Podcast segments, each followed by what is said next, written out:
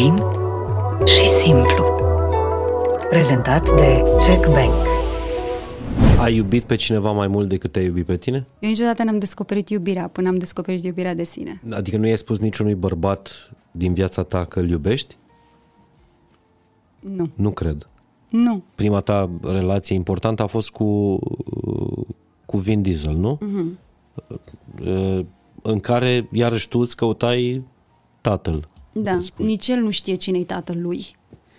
Uh, și el era la început bodyguard înainte să fie faimos. Adică și el a avut o poveste foarte grea. Și s-a simțit asta în relația pe care ați avut-o? Și nu mi-a arătat sentimentele, să-mi spună, pe la țin la tine, îmi place de... Nu spunea nimic, absolut nimic. Am înțeles oamenii, am înțeles ce era în afara mea, am înțeles oamenii de ce vin în viața ta. Oamenii vin în viața ta să trezească niște emoții pe care tu te ferezi sau tu le ai înăuntru și nu, le vre, nu poți să le gestionezi. Omul ăla și am învățat ca oamenii care vin în viața ta să le mulțumești pentru că au venit în viața ta și au trezit emoțiile astea și au... E ca un cadou. Mama a încercat să mă avorteze de vreo trei ori. Mama ei a zis ca să mă lase să fiu în viață pentru că eu să salvez viața ei.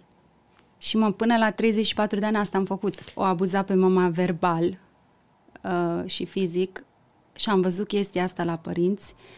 Pe mine m-a șocat și chiar la vârsta de 4 ani i-am spus mamei mele cum poți să stai cu cineva care te abu- vorbește așa cu tine și asta și mi-a zis că eu îl iubesc. Și zic, asta e iubire? Zice, da, asta e iubire. Și eu n-am știut și asta am, am crezut că asta este iubire și asta atrăgeam în relațiile mele, de aia zic relații toxice, eu atrăgeam ce am văzut la părinți. Eu uh-huh. nu atrăgeam ceea ce sunt eu sau ceea ce pot să devin eu. Eu n-am mai vorbit cu tatăl meu. 5 ani de zile și după aceea am aflat că a decedat. Adică, Ți-a cerut vreodată tatăl tău bani? da, nu, nu, nu suporta când vedea că eu sunt mai sus decât el și eu fac mai mulți bani decât el. La șase ani de zile am avut un accident de mașină care m-a marcat foarte mult. Am stat în, în spital trei luni de zile. Salut, sunt Mihai Morar, bine ai venit la Fain și Simplu. Astăzi avem uh, o poveste de viață. E o invitată cu care am uh, tot vorbit, m-am conversat în uh, ultimele săptămâni pe, pe WhatsApp. Îmi vorbea despre calea ei către vindecare, despre oamenii care uh, au ajutat-o să se, să se vindece uh, și îmi spunea despre dorința ei de a pune toată această călătorie într-o, într-o carte. O carte care să plece de la uh, copilăria ei uh, cu o mulțime de, uh, de greutăți, un accident la vârsta de, de șase ani, apoi relațiile toxice prin care a trecut și cumva viața care a început foarte, foarte devreme pentru ea. Uh, înainte de uh, vârsta majoratului a fost, era deja supermodel internațional, apoi uh, actriță. Viața cumva nu a așteptat-o pe Alina Pușcău, invitata mea de astăzi, să se maturizeze. Și atunci, călătoria asta spre vindecare a început la uh, vârsta maturității. Uh, Alina este cu doar câteva ore, că deja nu mai vorbim despre uh, zile, înainte de a se întoarce în, uh, în Los Angeles, după câteva luni de stat în România, de vindecat, înțeleg că ai întâlnit niște oameni aici și o poveste care cred că merită spusă în fața comunității, fain și simplu. Bine ai venit, Alina, și îți mulțumesc tare mult. Și eu îți mulțumesc și o onoare să fiu aici alături de tine și de echipa ta. Îți mulțumesc pentru invitație. Da, e, a fost o... și este o cale care este foarte... Um, foarte excited. Adică chiar dacă a fost greu, este tot ceea ce e greu, cred că este în binele nostru. Pentru că te transformi și te... Um, te transform și te ajută să mergi pe drumul tău pe care e destinat. Mi-ai zis înainte să începem uh, podcastul, ca să începem cu, cu sfârșitul. Da. Uh, mi-ai spus, acum sunt vindecată, pot să merg în LA și uh, sunt curioasă ce o să mi se întâmple. Adică n- s- sunt pregătită pentru, pentru orice. E un capitol din viața ta încheiat uh, și unul care se pregătește să înceapă. Da, așa este. Sunt... Uh, I mean, nu pot să fiu vindecată 100%, dar am lucrat la mine și știu să-mi gestionez fricile și emoțiile acum și aș vrea să ajut pe ceilalți, de-aia vreau să scriu și o carte, aș vrea să ajut pe ceilalți să să, să înțeleagă procesul ăsta, că e un proces foarte frumos și este te poate ajuta în orice, în orice situație. Dacă să începi uh, procesul ăsta, trebuie să ajungi la, cum spun americanii, uh, the rock bottom, adică la, uh, la fund, da. să, să dai cu, cu capul de pământ, cum spun românii? Da.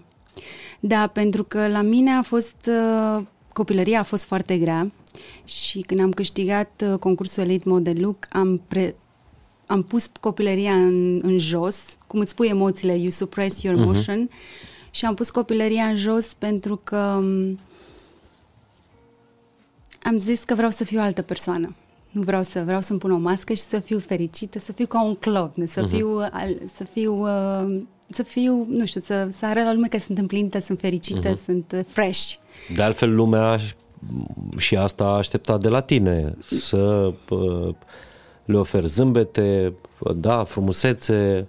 Da, în uh, modeling așa este, ești ca un, nu vreau să zic ca un obiect, dar ești, e vorba numai, numai de frumusețea din afară, nu ce este înăuntru sau caracterul pe care îl, uh, îl, îl ai sau personalitatea pe care o ai. Acum, din ce știu din poveștile pe care le-am citit, este, este una dintre cele mai toxice industrii asta?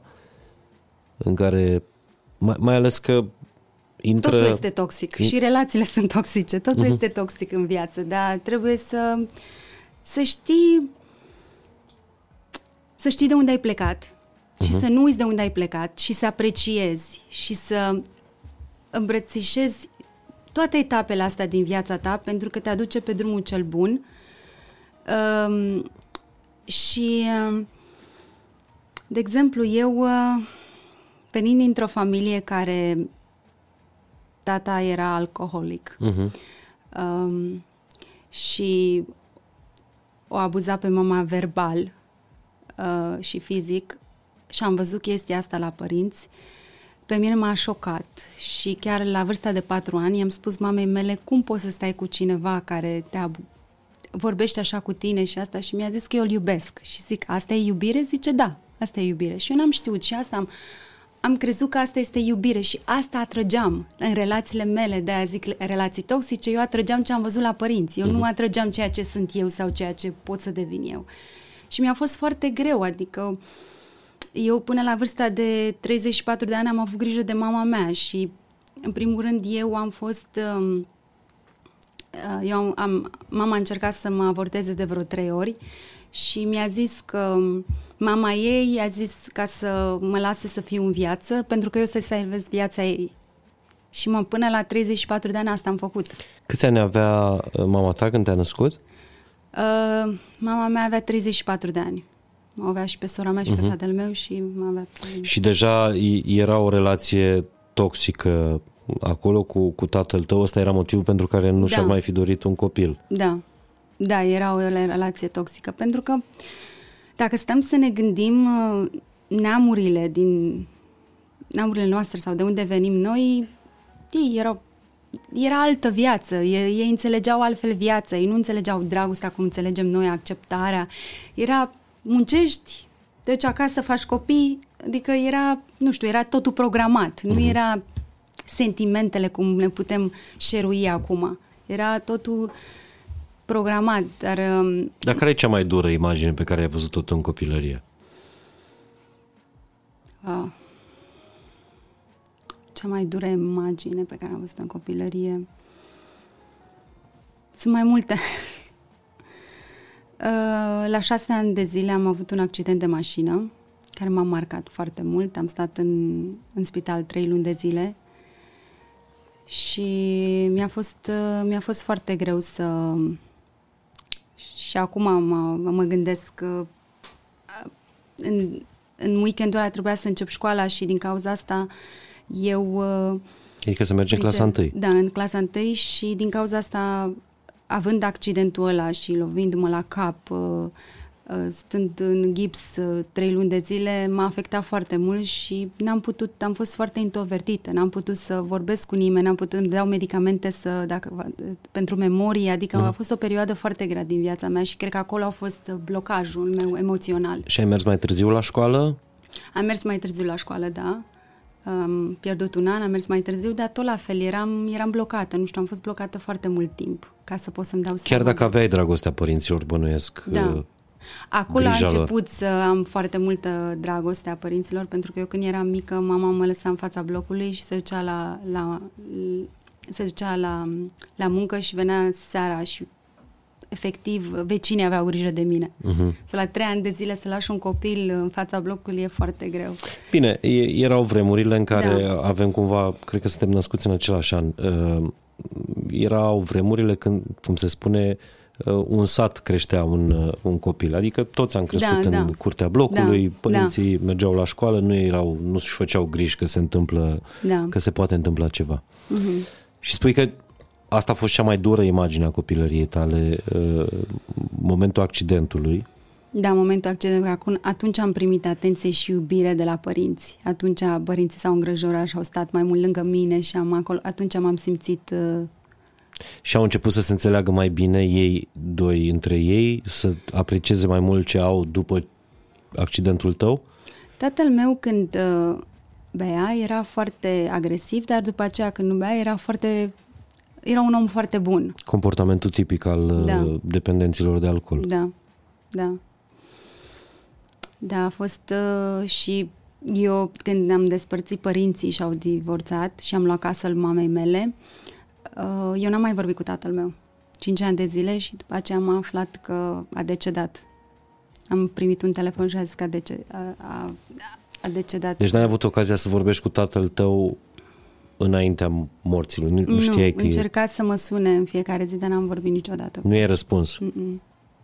Nu, nu i-am răspuns, pentru că aveam foarte mult egoism și eram foarte mult rănită. Și multă și furie zis, asupra da, lui. Da, da, am învățat în viață că trebuie să lași ușa aia deschisă, că nu, niciodată nu știi ce se poate întâmpla. Adică părinții, noi, părinții noștri sunt sfinți și noi trebuie să apreciem și să înțelegem de unde au venit. Dar a fost greu în perioada aia să înțeleg chestia asta, că aveam foarte mult, uh, din copilărie am avut foarte mult um, furie, foarte, mult, foarte multe răni pe care au fost foarte greu pentru mine să le gestionez. Tatăl tău era violent și cu tine sau doar cu mama ta? Doar cu mama mea. Da. Și de acolo am înțeles că de acolo atrăgeam oamenii nepotriviți pentru mine, pentru că atrăgeam ceea ce era în mine, nu atrăgeam ceea ce sunt eu și ai evadat cumva din universul ăsta, așa uh, a avut viața ca înainte de vârsta majoratului să pleci din țară. Da, am plecat din țară um, la vârsta de 16 ani. Am participat aici la Elite Modelu, am, am câștigat, după care am plecat la Nisa și am câștigat din 72 de țări. Și visul meu era să că mama avea probleme cu inima și trebuia să-și facă o operație de inimă și visul meu era să uh, să pot să o ajut pe mama să fac banii pe care trebuia și să, să o ajut să facă operația asta. Și la ce vârstă ai reușit? Când am câștigat concursul. A, deci da. repede, da, da, imediat da. după aceea. Mm-hmm. Ca să vă imaginați, vorbim despre 1997, 1998, 1998 da. primii ani de după Revoluție în România era tu de atunci ești plecată, practic. Da, da. Era președinte, știi cine era? Emil Constantinescu.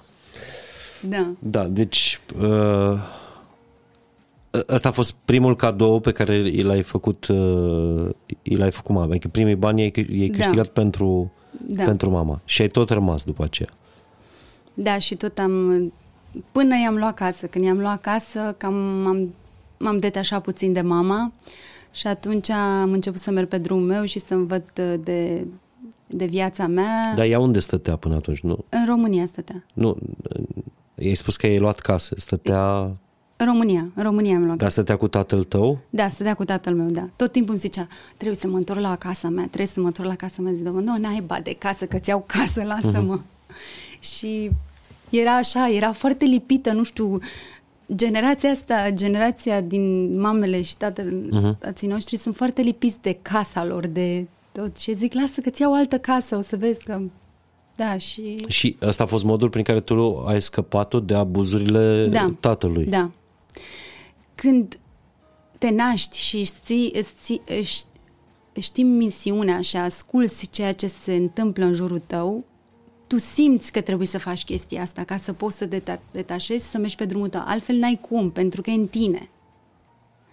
Și asta a fost, am, asta am simțit. Am simțit că nu m-a interesat de viața mea, adică am avut succes, am avut, dar tot părinții mei erau pe primul plan. Dar tu vorbeai cu cineva plecată, repet, minoră de acasă, vorbeai cu cineva despre povestea ta sau ce poveste le spuneai? Nu, nu spuneam absolut la nimeni nimic. Nimic? Nu.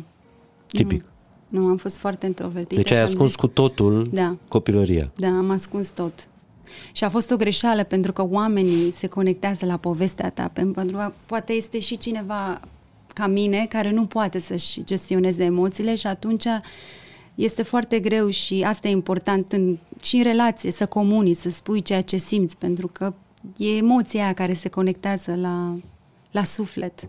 Și ai trăit așa aproape două decenii, nu? 20 de ani cu toată povestea ta adevărată ascunsă, nu? Da. Ți-ai construit o altă poveste mm-hmm. pe care le spuneai oamenilor. Da. Și ce le spuneai oamenilor despre tine? nu vorbeam foarte mult de, de, uh, de părinții mei, de, dar vorbeam, nu știu, îi, îi ajutam pe ei, adică, nu știu, ascultam poveștile lor. Aveam actori care zicea, Alina, dar vreau să stau cu tine să-ți povestesc de vi- viața mea. Adică erau așa, nu știu, parcă am, poate am fost o terapie pentru lume, nu știu. Erai un bun ascultător. Da, eram un bun ascultător și te dam sfaturi, dar uh, la mine nu. nu. Și nu te întreba nimeni, uh, vorbesc despre relațiile pe care, uh, pe care nimeni nu te întreba, Alina, dar tu ești bine? Ai ceva să-mi spui? Nu, tot timpul aveam sâmbetul pe, pe față și nu spuneam nimic, nu. Doar ascultam oamenii ce probleme au și din ei mă con- prin povestea lor mă conectam și înțelegeam foarte mult de mine. E foarte important să stai și să asculți, uh-huh. că atunci îți găsești răspunsurile. Atunci când vorbești, e foarte greu să te conectezi cu persoana respectivă, pentru că vine mintea și mintea este logică și rațională și atunci nu poți să iei nicio informație corectă sau să simți sufletul. De-aia mi-am și dorit să fac uh, podcastul ăsta cu, cu tine, tu ne- nefiind un terapeut sau specialist în, în vreun anume domeniu, dar eu cred că foarte multă lume, ascultând uh, povestea ta, se va conecta Da. uh, cu tine și se va regăsi în, uh, în povestea ta. Da. Eu cred că povestea asta e multiplicată în milioane de Da, exemplare este, este umane. o parte, da. Și de asta am și vrut să vin aici, că poate cineva care ascultă podcastul ăsta are aceeași problemă și e rușine să spună ce acum mi-a fost și mie rușine să spun. Și în timpul ăla ți era rușine să spui că ai un tată care e alcoolist sau ai o mamă care e... e asta, asta a fost mentalitatea noastră până... Și nu știu dacă mai este, dar acum lumea mai, se, mai s-a deschis Uh-huh. și cu podcasturi și cu ce se întâmplă pe partea spirituală. Și apropo de lumea asta toxică, o să ajungem și la cealaltă lume toxică a, a, a, a actoriei, a, a filmului, de fapt. A, Că actoria este o artă. Uh-huh. Dar Totul este o artă. Orice pasiune, orice job este o artă. Podcastul ăsta e o artă. O creezi, suntem creatori aici, în lumea asta să creăm, să, ne, să creăm împreună. Totul este o artă. Doar depinde cum vrei să o transformi și cum vrei să o, să o desenezi și cum vrei să o, să o transmiți. care a fost punctul tău de sprijin când ai intrat în, în lumea asta, despre care, nu știu, dacă n-am văzut filme, am citit o carte, dacă n-am citit o carte, am citit biografii. Uh, vorbim despre abuzuri, uh, droguri, uh, dependențe, lumea super modelelor. Păi, în primul rând, când vrei să pui presiuni, vrei să pui emoțiile și fricile în, în jos, să uh-huh. nu le să nu le aduci la suprafață, bei, te droghezi, uh, începi să fii agresiv, începi să te ascunzi, începi să nu, nu vrei să te vadă nimeni și dacă tu nu te vezi pe tine, nu te vede nimeni. Și atunci toate chestiile astea, tu crezi că te ajută să te, să te, descoperi, să te descoperi sau să te conectezi la emoțiile și fricile, dar tu de, te conectezi de la sursă, te conectezi de la Dumnezeu. Băutura te conectează de la Dumnezeu, nu te, nu te apropie sau te ajută. Te Tot, deconectează. Te deconectează, da. Te deconectează. Și eu am băut, și eu am, am, am dar n-am luat droguri niciodată, pot să spun. N-am luat niciodată droguri. Și cum ai, cum ai putut să fii atât de puternic într-o lume în care dacă nu te strică anturajul, te strică uh, tentația. Dacă nu te strică tentația, te strică faptul că m- pur și simplu te excluzi dacă nu faci precum ceilalți. Da, așa este. Nu mai ești acceptată de ceilalți, că nu? ceilalți sunt altfel. Da. Așa asta, la un moment dat, am, am decis, am, um, uh, din cauza anturajului, am început și eu să fiu ca ceilalți, să fiu acceptată, că credeam că având abandonul, emoția de abandon uh-huh. și înseamnă să fii util ție și celuilalt, atunci te bagi în cercul ăsta și, într-adevăr, ca să fii acceptată. Și atunci mi-am dat seama că am mers în viață, nimic nu-i greșit. Tot în destinația aia ajungi, dar um, într-adevăr am, um, am început să fiu și eu ca ceilalți, să fiu și eu ca să... Dar uh, nu mi-a fost bine și din cauza asta a trebuit să, să merg pe procesul de vindecare, să-mi dau seama că îmi fac rău mie și atunci dacă îmi fac eu rău mie, îi fac rău și cel, celorlalți. Ar uh-huh. trebui să mă trezesc să pot să... Și cum ai rezistat tentației drogurilor? N-am luat droguri. Dar cum ai rezistat? Um, nu știu, de mic am avut chestia, nu o să iau niciodată droguri. Nu o să iau niciodată, nu știu, am avut așa, parcă și poate și Dumnezeu a fost cu mine, nu știu, am fost foarte uh-huh. protejată. Pentru că tu, tu nu erai cu nimeni acolo, erai Singură, Singură, da. nu? Da. Avea un agent din, da, din da, România? Da, aveam agent, da. Aveam, nu, aveam elit, mod, elit. Uh-huh. aveam agenția mea. Dar vedeam pe toți în jurul meu că se drogau, fumau um, și ceea ce am văzut am zis că nu vreau să fac chestia Ai avut prietene din rândul supermodelelor care, nu știu, și-au ratat cariera, viața din cauza asta? Da, sunt foarte multe care s-au ratat, mai ales să intri și în și ca actor, adică înainte să intri în caracter, trebuia să te droghezi sau să fii slab, trebuia să te droghezi. Ca să poți să, să stai treaz toate orele alea, că a doua zi trebuia uh-huh. să muncești și să-ți fii treaz, trebuia să faci chestia asta, care e foarte sad. Acum toate manechinele care au făcut chestia asta încep să se deschidă și să vorbească de chestia uh-huh. asta, că nu, nu este, era o chestie manipulatoare și să vorbească de chestia asta că... Atunci nu vorbea nimeni. Corect. Nu. Amber Valeta a început să vorbească despre ce i s-a întâmplat. A fost colegă multe. de generație cu tine? Mm, am fost în aceeași, da, în uh-huh. aceeași, n-am lucrat împreună, dar am văzut uh, că au început, to- toată lumea a început să vorbească despre chestia asta și asta mă bucură foarte mult că se pot face podcast-uri astea ca să ca să poți să inspiri pe celălalt, să-i tra- uh-huh. transmiți starea ta pe care poate și el o simte, dar nu poate să o spună sau da. poate să se... E, e clar că vorbim despre o lume cu highs and lows. Uh-huh. Uh, po- povestește-mi un moment, nu știu, de maximă împlinire uh, și unul de tristă amintire din lumea asta a, a modelingului. O imagine pe care nu știu, ai vrea să o descrii, de exemplu, în, în carte. Sunt mai multe.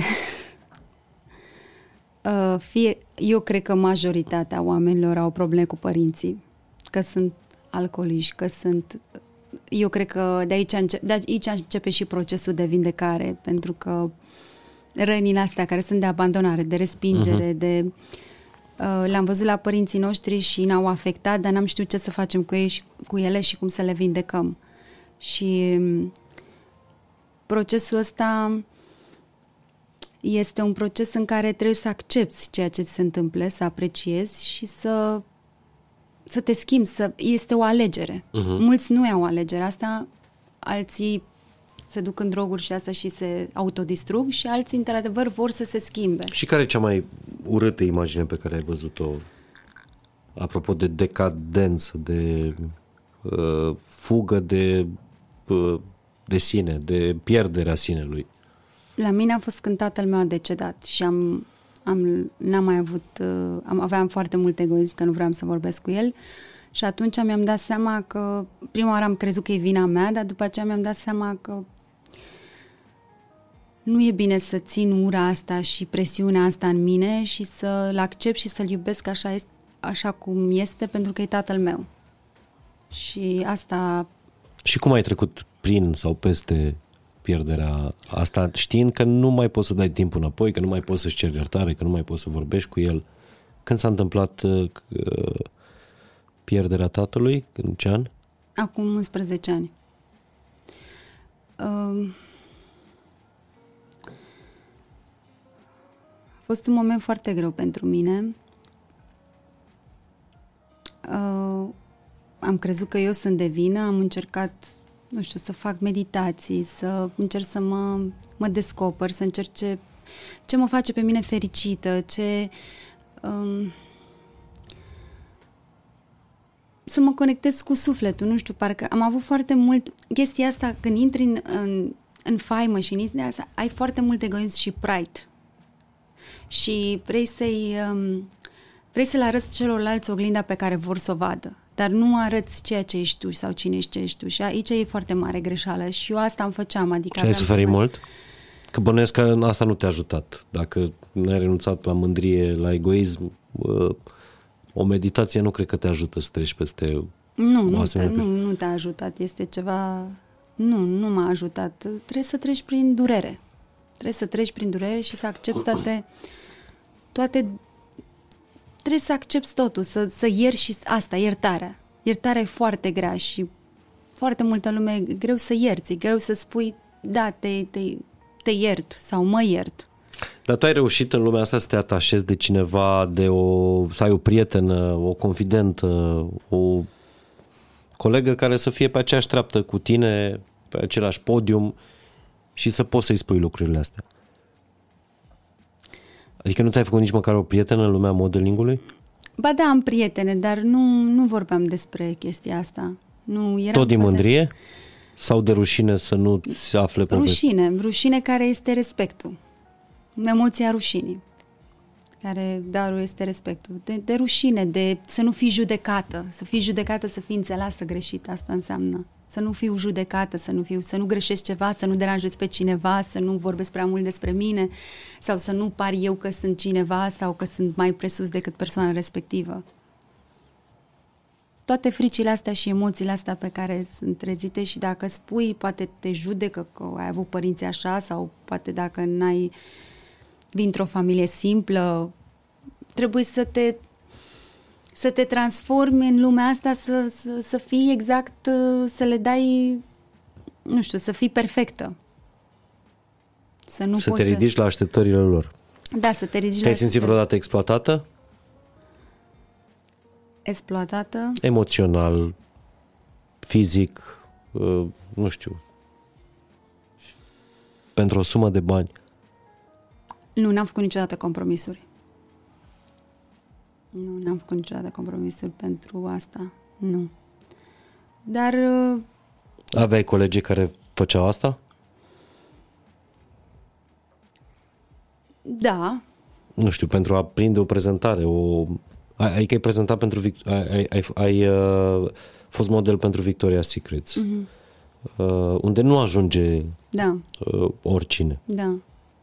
Da, chiar uh, vorbeam într-un interviu și ziceam că modelele sunt foarte rele și, într-adevăr, uh, tra- încearcă să-și pună, mai ales în Victoria Secret, încearcă să spună toate felul de piedici să nu le iei contractul. da. Dar ce înseamnă un, ce însemna un contract Victoria Secret? Însemna, adică după ce am făcut shooting-ul cu ei, trebuia să fac um, um, să fac campania la ei și să iau contractul lui Giselle și atunci Giselle mi-a pus piedică. Giselle Bündchen? Da.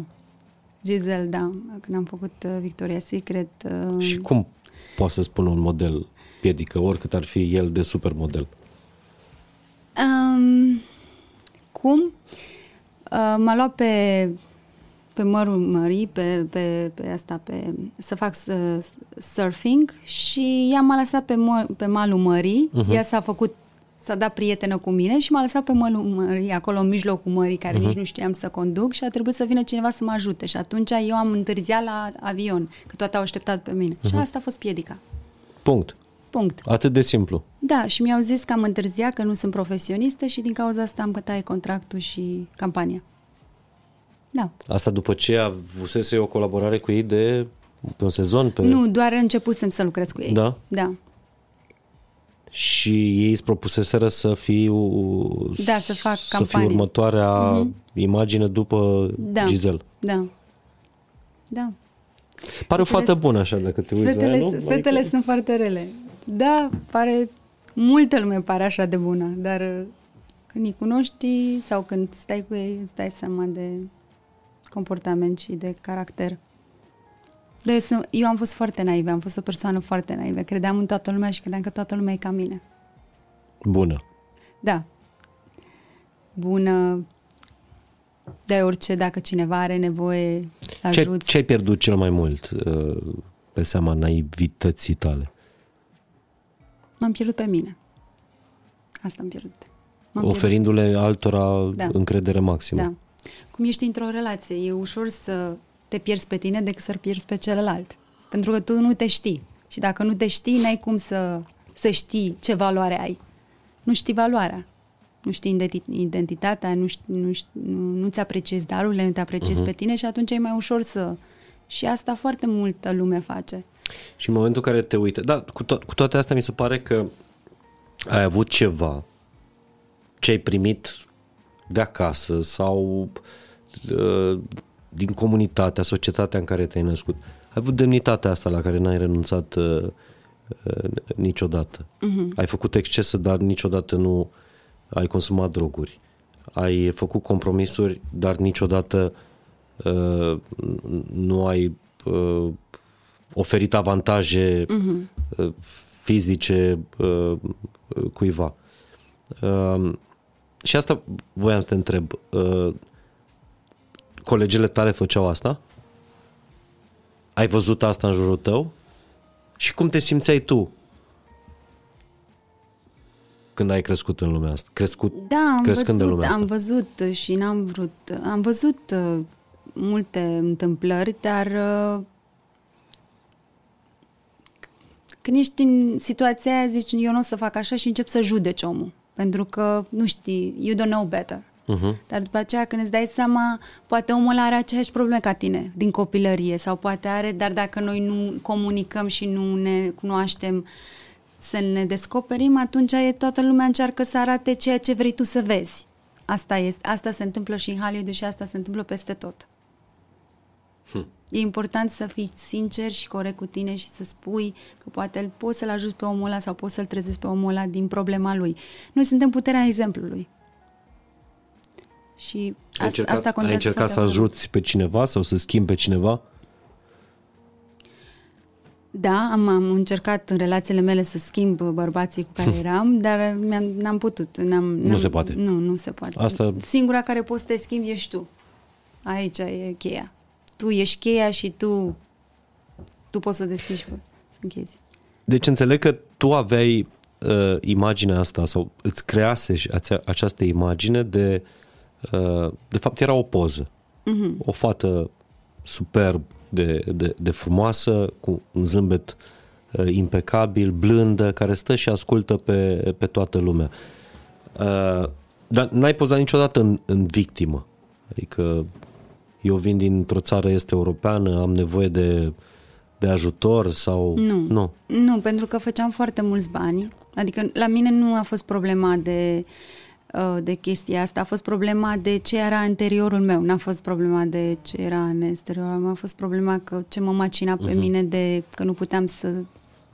Nici nu știam cum să arăt, să-mi gestionez emoțiile și Dar ce, fricile. ce înseamnă foarte mulți bani? Eu nu știu dacă supermodelele de acum, nu știu dacă mai există supermodele acum.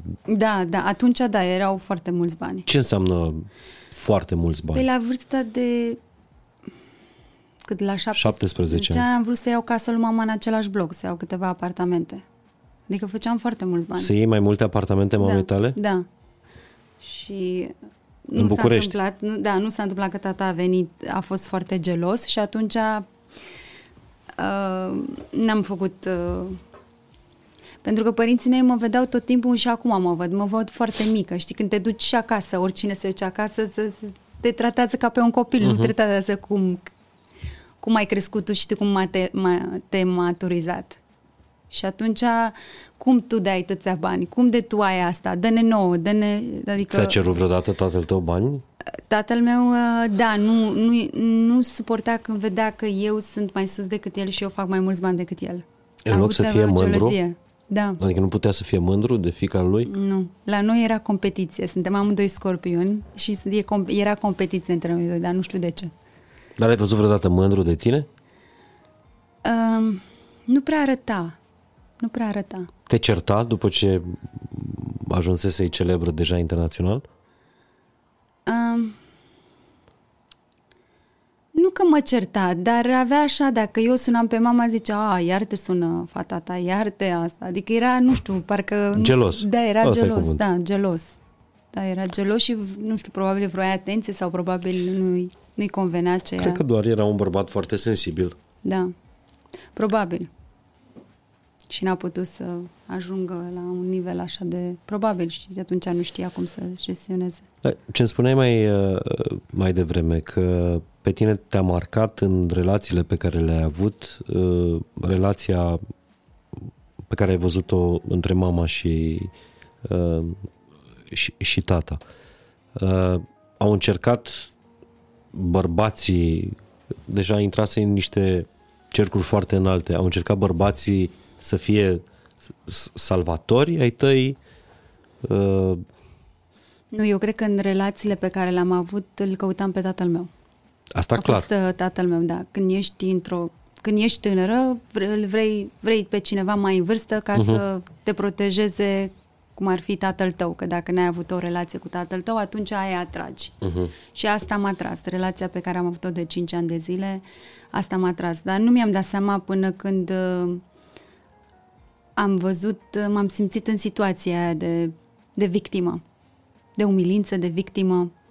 Și asta Vorbești erau... despre relația ta uh, cea, cea mai de lungă durată, Da, cea nu? mai de lungă durată, da. Cu... Cu Brad. Cu Brett. Da. Regizorul... Uh-huh. Regizor, producător, nu? Da. El a făcut Rush Hour, Prison Break. Uh-huh. Uh, și pe care tu o consideri cea mai uh, lungă, da. lungă și serioasă relație da. a ta și care te-a afectat cel mai mult, înțeleg. Ai investit cel mai mult emoțional acolo și da. te-a afectat cel mai mult. Da. Da, m-a afectat pentru că eram într-o relație cu tatăl meu. Relația pe care o avem cu el. Dar nu-mi dădeam seama, fiind mică, nu mi-am dat seama, dar uh, suferind foarte mult în relația aia, având făceam bani, făceam, aveam tot, dar tot în sufletul meu eram neîmplinită și eram rănită. Din cauza că bătea la ușă copilăria mea. O relație în care tu ți-ai dorit și copii.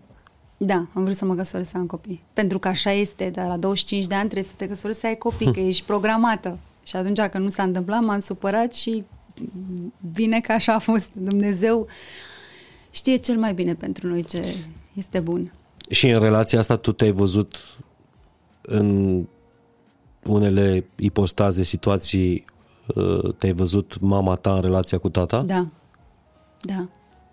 Da, m-am văzut.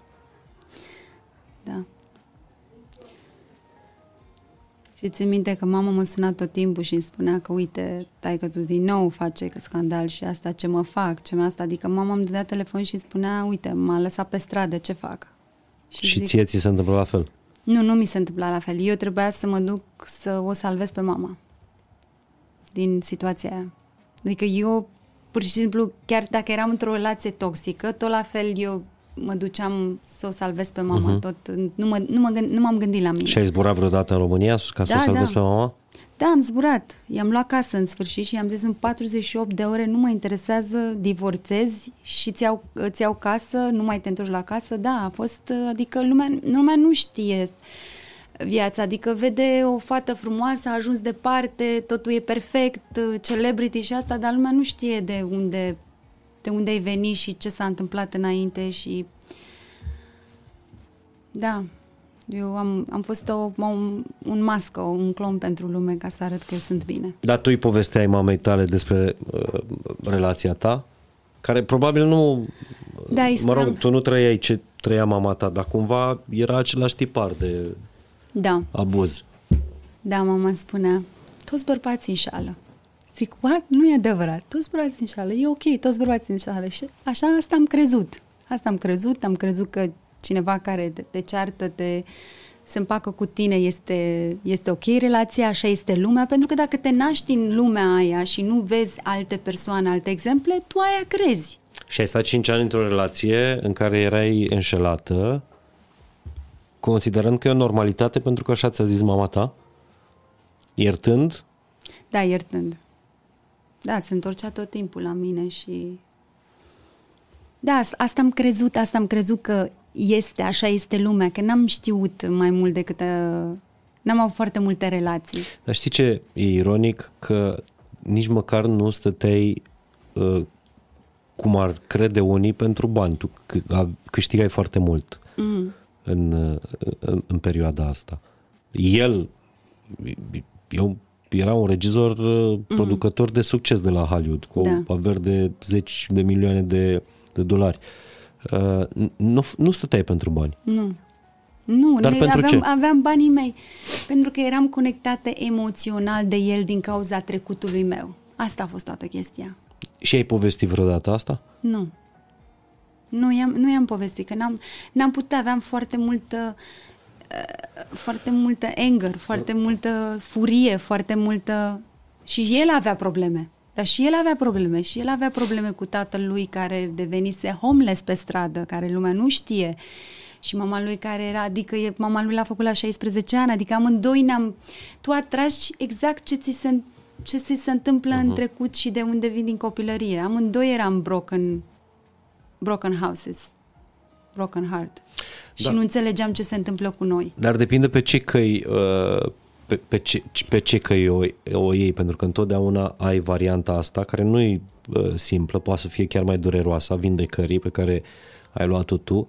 Altfel citeam despre fostul tău partener că, uh, mă rog, a făcut parte din valul ăsta de, de Me Too, adică o grămadă de f- actrițe, foste partenere l-au mm-hmm. acuzat de, Da, de abuz, de violențe și așa mai departe. da. Tu n-ai făcut asta. Nu. Uh, el era foarte flirtos. Cum? Flo- f- flirting. Ah, da, da, da. Era... Da. Și lumea nu înțelegea foarte, foarte bine. Și din cauza că flirta cu fete, asta și a căzut în chestia aia. Uh-huh. Adică mie mi se pare că a fost prea mult miciu ăsta. Și, pentru adică, el. Adică nu merita. În, în toată lumea eu cred că a fost uh-huh. prea mult. Pentru că sunt, sunt povești și povesti, e adevăr și adevăr. Tot timpul este bad and good uh-huh. în poveste și sunt două tipuri de povesti întotdeauna. Dar uh, îmi pare foarte rău pentru el că a intrat în chestia. Nu doresc rău la nimeni și... Dar um, având comportamentul ăsta și pentru că mama lui spunea, nu îi spunea niciodată nu îi spunea da și asta am observat viața lui, atunci el și-a permis orice. Și atunci când a venit valul ăsta și el flirta cu fete, vorbea cu ele și uh-huh. nu neapărat le făcea ceva, dar așa era personalitatea lui uh-huh. și caracterul lui, din cauza asta a căzut. Din cauza asta s-a... s-a Ai mai, ai mai vorbit cu el după ce v-ați despărțit? Uh, în timpul ăla, când ne-am despărțit în 2007, da, doi ani de zile m-a sunat, am vorbit, uh-huh. l-am încercat să-l ajut să treacă peste chestia asta, dar eu am terminat uh, relația. Și Tu ai toată- terminat-o. Da, eu am terminat-o, prin telefon. da, eu am Tu fiind în terminat. România, Da. Nu fiind în Los Angeles. în Los Angeles. Pentru că mama mea uh, tot așa era bolnavă și trebuia să-și pună standuri. Uh-huh. Și am stat trei luni de zile cu ea și am avut grijă de ea și când m-am reîntors uh, am vrut să-l vizitez și mi-a zis să nu vin weekendul ăla. Păi de ce să nu vin weekendul După ăsta? trei luni. Da, da. După Mai, trei mai luni. stai un weekend la da, hotel. Da, exact. Și a zis, știi ceva, it's over. Și m-am, uh, oricum, mi-a zis tot timpul, dar de ce o ajuți foarte mult pe mama ta? De, de ce ești? Zic, pentru că asta sunt eu, așa sunt românii, sunt, se ajută familia, sunt acolo pentru familie. Și asta, asta, asta, Îmi spunea... Deci un, un bărbat gelos pe mama partenerei. Da. Exact, Probleme. exact, exact. Probleme mari. Da. Vorbeam înainte de înregistrare, uh, Alina, despre lumea asta a Hollywoodului, uh-huh. uh, în care tu ai intrat la fel, uh, foarte, foarte tânără. Cred că prima oară ai filmat pentru Conan. Da. Prima oară a fost uh, ăsta, filmul Shallow How. Uh-huh. Aveam 18 ani sau 7. Și pentru Conan Barbaro ai filmat Da, da, am filmat în 2011. în 2011. Uh-huh. Uh, și, și îmi spuneai că nu-i deloc echilibrat emoțional uh, l- lumea asta. Nu, nu este. Și că e fix doar o uzină de vise. Da, pentru că tu, cum avem și noi probleme din copilărie, uh, credem că găsim în Hollywood, găsim paradisul și găsim iubirea de iubirea pe care o vrem de la, care am vrut-o de la părinți uh-huh. și nu o vrem de la părinți și o vrem de la, de la Hollywood și de la alți oameni sau vrem apreciere uh, și intrând într-un caracter și uiți, tot așa, îți pui, îți pui emoțiile și fricile, uh-huh. ți le pui you supraise și încerci să intri în alte caractere, să trăiești alte povești și asta și atunci când se termină povestea aia sau filmul ăla, din nou intri în depresie, din nou începi să... Pentru că te, îți bate tot timpul la ușă copilăria, adică e, trebuie să fii sincer cu tine ceea ce ți se întâmplă, dar mulți e, cum să spun, e, o, e un business uh, Pe bani. este și bani, dar este este te joci cu sufletul. Te joci cu sufletul și atunci când te joci cu sufletul și te joci bine și intri într-o lumină mai dark, atunci mai închisă, atunci Aici te, Te poți refer la, autodistruge. aici te refer, nu știu, îți cade un rol și trebuie să intri în rolul ăla atât de bine uh-huh. încât te identifici cu el. Da. Da. Dar mulți, he, he, uh, Heath- Heath Ledger, he died din cauza Heath că... Ledger, da. Da, a murit. Din cauza că nu mai putea să iasă din energia aia, nu mai putea să iasă din... Uh, it's a math, act, a math acting. Uh-huh. Nu mai putea să iasă din rolul ăla. Adică dacă joci un cerșetor trebuie să fii uh, Da, și cerșetor o perioadă ca să Da. j- îl joci cel mai bine. Da, Pentru că altfel nu Da. ești nominalizat la Oscar. Da, da uite, Daniel de Lewis, tot uh-huh. la fel, e cel mai favorit actor al m- pentru mine, uh-huh. adică cel mai... um, Actorul tău preferat. Da, actorul meu preferat și el a ajuns, uh, el face numai math acting. Dacă trebuie să fie cerșetor, el stă cu cerșetorii un an de zile până intră în uh, caracterul ăla și joacă filmul. E foarte periculos.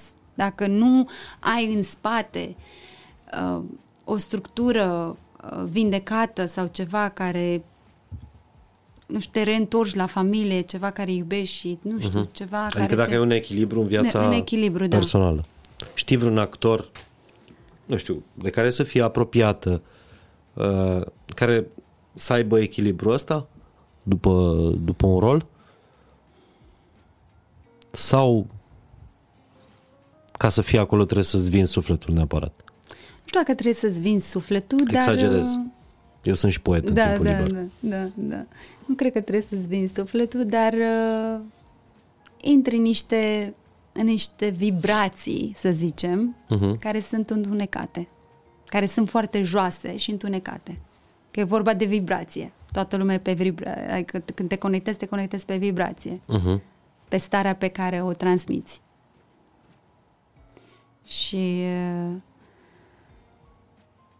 Nu știu, dar eu, citind biografia la fiecare actor din Hollywood, pe mine m-a îngrozit. Adică eu nu înțelegeam cum intră oamenii ăștia, cum plâng, cum intră în caractere și mi-am dat seama că ei se conectează la, la copilărie, la ce uh-huh. li s-a întâmplat lor. Păi cred că e și o Ma- tehnică în actoria asta, da. nu? Da, da. Marilyn Monroe, ai, ai văzut ce viață a avut săraca? Tot la fel. Adică noi ne uităm la filme, totul e, totul e frumos, înțelegem, ne conectăm, dar uh, e o chestie care o creezi de deschizi un canal, uh, creezi o stare, nu e așa de ușor. Adică sunt mulți care s-au sinucis. Da, te-a pregătit cineva pentru, pentru asta. Uh, Prima ta relație importantă a fost cu, cu Vin Diesel, nu? Uh-huh. În care, iarăși tu îți căutai tatăl, Da. spui. Uh, Nici măcar el nu te-a pregătit pentru asta? Nu, dar și el, uh, adică nici el nu știe cine-i tatăl lui. Uh, și el era la început bodyguard înainte să fie faimos. Adică și el a avut o poveste foarte grea și da, din cauza asta, pentru că ai așa de multă ambiție și nu, nu ai emoții și nu ai frici, ajungi în locul ăla. Ca și cum ai merge la război. Da, Îți ajungi în, îngheți frica. a- ajungi în locul ăla, dar după aceea încerci să, să te... Îți dai seama că nu știu, nu pot să spun locul lui, dar știu că și el avea probleme cu tatăl lui, nu știa, niciodată n-a știut cine-i ta- tatăl lui. Adică a fost, a fost greu și pentru el. Și s-a simțit asta în relația pe care ați avut-o? Tu, tu ai spus că el își dorea copii, dar tu erai da, prea pentru că tânără. el, el nu vroia să, el nu credea în căsătorie, el nu credea în uh, asta, că vrea să aibă copii, dar nu credea în uh, fairy tale, iubire și asta. Și tu te visai în uh, Da, eu întotdeauna m-am visat, că tot timpul sunt visătoare, m-am În visat... uh, rochie M-am visat în rochie, în... albă, da, de mireasă. da. Like a princess, da, la fiecare... Păi și nu ai spus că noi, fetele din România, așa suntem, Da, ne visăm mirese da, da. și nu l-ai, nu l-ai convins. Nu l-am convins și din cauza asta și nu mi-a arătat sentimentele, să-mi spună, pe la țin la tine, îmi place de... Nu spunea nimic, absolut nimic și din cauza asta Asta este tiparul familiar care l-am văzut la mama. Mama face, știi că sunt uh, cinci limbi ale iubirii. Act of service, physical... Uh, Cele cinci timpul, limbaje da, ale iubirii. da. Chiar am pregătit ceva pe final despre, despre asta. Da, și a, asta m, și mama tot timpul mă, îmi face de mâncare, îmi face de toate. Zic, mama, mă, dar tu mă iubești? Și zice, da, cum să nu te iubesc? Tu nu vezi că-ți fac de mâncare, îți calc și asta. Asta e limbajul meu. Asta e limbajul ei. Așa era și Vin, tot la fel. Era totul pe... Îmi făcea, cum să spun, mă duceam în vacanțe, asta, dar uh, Servicii.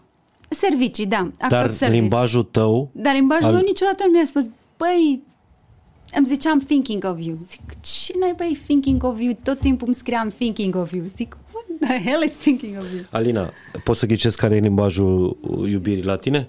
Principal. Vorba. Cu, vi- nu, Care? atingerile, e, co- contact, contactul, Contactul. nu? Poate una dintre ele, da. Dar și, și, cuvintele. de cuvintele, da. Adică nu mă gândesc la tine, ci mi-e dor de tine. Da. Păi și noi ai spus că noi românii avem un cuvânt universal care se numește dor, intraductibil, să-l înveți cuvântul dor Să pe Vin spun o Diesel. chestie. Știi ce e pro- problema dintre România și America? Rom- americanii, mulți, cred că m-am avut, I love you, I love you. Dar mama zice, că m- am adus-o pe mama în America, păi dar asta îmi spune I love you, le zice la toată lumea I love you, I love you de pe stradă. Americanii lucrurile astea le, le folosesc foarte ușor. I love you, I miss you, uh, mă e dor de tine, uh, te iubesc. Dar noi, ca să-mi zicea, da, mă iubești, zic, băi, nu, nu simt acum, adică nu, era foarte greu pentru mine. Asta a fost foarte greu în relație să, să, să ne conectăm la chestia asta, pentru că ei gândesc altfel. Tu nu Americanii sunt altfel. simțeai încă să-i spui că îl iubești. Nu. Nu și pentru el că nu când se- pricepea cum e posibil asta. Da.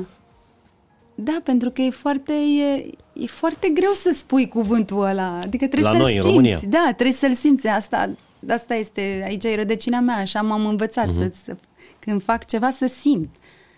Dar te gândești, a, dacă îi spun I love you, după aceea și-o ia în cap, știi?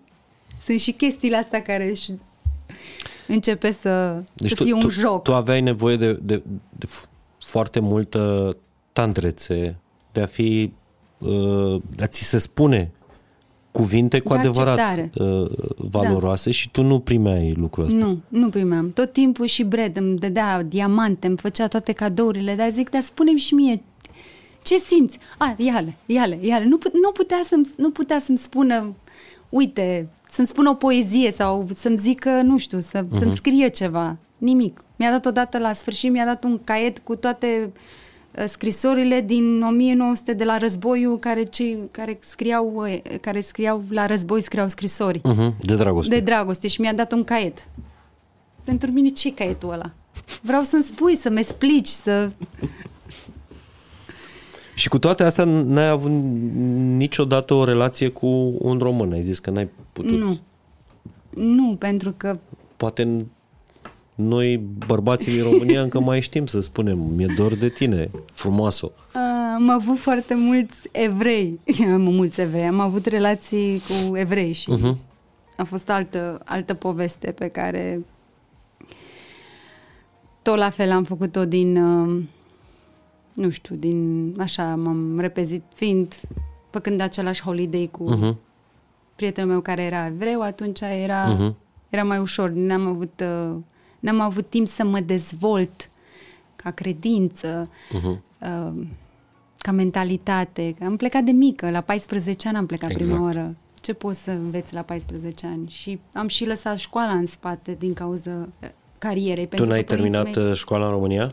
N-am terminat liceu, Mhm. pentru că la liceu am intrat când am, când am, uh, când am câștigat uh, Elite Elite Model Model Look. Look. Da. Mhm. Și familia mea, când m-am întors, familia mea mi-a zis că trebuie să merg pe drumul ăsta. Dar eu niciodată n-am ales, asta zic. Eu n-am ales niciodată ceea ce vreau în viață. sau Păi și tu ai fi vrut să-ți termini școala Da, aș fi vrut să termin școala. și da. familia a zis nu, că tu câștigi bani să ne iei apartamente, Nu. o, o scară întreagă de bloc. Nu așa, dar s-a gândit uh, să merg pe... Așa a fost să fie. Mhm. Uh-huh. S-a gândit să merg pe drumul ăsta că asta mi-e mai bine, asta au, asta au decis ei. E asta un regret? uh, de ale tale? Nimica nu e regret. Nu. Nimica nu e regret pentru că lucrând acum la mine mi-am, mi-am dat seama că poți să te educi uh, poți să te educi altfel. Adică mulți care au fost, sunt cunoscuți și sunt uh, au ajuns la un nivel foarte sus, n-au terminat școala. Dar uh, e bine și să termini școala, dar asta a fost drumul meu, a trebuit să mă, să mă educ, să mă duc la școală acolo. M-am dus la NYU, am făcut niște cursuri la NYU, la UCLA. Uh-huh. Am simțit, am simțit că am nevoie de knowledge, am nevoie de să, să, să învăț ceva, să mă Și deschid. cumva tot pentru învățare și uh, ev- evoluție personală ai stat și lunile astea în România și o să ajungem imediat și acolo. Ca, dar înainte de asta vreau să știm ce ai avut de uh, tratat și de unde ai început calea asta spre, spre vindecare. Aș fi vrut să te întreb dacă a existat printre relațiile pe care le-ai, uh, le-ai avut un bărbat care ți-a oferit limbajul ăsta al iubirii de care aveai tu nevoie. Nu. Dar cum e posibil așa ceva? Adică nici măcar unul, așa e, înseamnă că așa ai ales tu. Păi ți-am zis că atrăgeam exact ce, ce era în mine, de ce Mhm. am văzut la părinți. De asta, de asta a trebuit să fac, am făcut o pauză de trei ani de zile ca să pot să ajung în momentul ăla să-mi dau seama ce se întâmplă și ce am în mine și ce atrag. Pauză de? Pauză de tot. De, de, Nicio relație? Nicio relație, nimic. Ca să pot să înțeleg. Asta am vrut. Am vrut să vin aici în România, să lucrez la mine și să înțeleg de ce eu atrag și nu pot să mă conectez, că era și, era și cariera, era și relația și atunci nu știam să aleg între carieră și relație. Eu nu credeam că se poate, pentru că mama mea mi-a zis, a, tu trebuie să te căsătorești, să ai copii, să asta, lasă cariera, că bărbatul are. Uh, Și fa- uh, bărbatul are cariera, exact cum era pe vremuri. Și atunci eu asta am avut în cap și asta m-a tras. Până când mi-am dat seama că asta nu sunt eu, este mama mea, este ce-și dorește, ce-și doresc părinții mei, nu știu ce-mi doresc eu sau ceea ce sunt eu. Da. S-am pus întrebarea asta la, la început. Bănuiesc că ai, ai luat pauza asta de la tot în momentul în care ai ajuns la fund. Da, am pierdut... uh, Ce a însemnat fundul emoțional? Uh, care e imaginea aia cu, cu mine atingând fundul oceanului? În primul rând, când m-am dus în România să am grijă de mama să-și pună standul la inimă, uh, i-am zis lui prietenul meu, uite, plătește și tu, nu știu cât era, câteva sute de dolari să plătească, uh, că am pus totul în storage. Și vreau să spun că când m-am întors din America, am venit cu un bagaj și tot storage-ul meu a fost auction. Nici nu l-a interesat. El avea premiere la ăsta Brad, avea premiere la Hercule și nici măcar nu l-a interesat să aibă grijă. Ca prieten i-am zis, că am avut și eu, l-am ajutat și eu. cu Nu mai multe. erați uh, împreună? Nu mai eram împreună. Și tot storage-ul, pantofi, aveam vreo 200 de pantofi, haine, blugi. De bine, și eram și disperată cu să-mi cumpăr pantofi care nici nu erau buni de mine, dar doar să am în colecție, să am acolo în vitrină.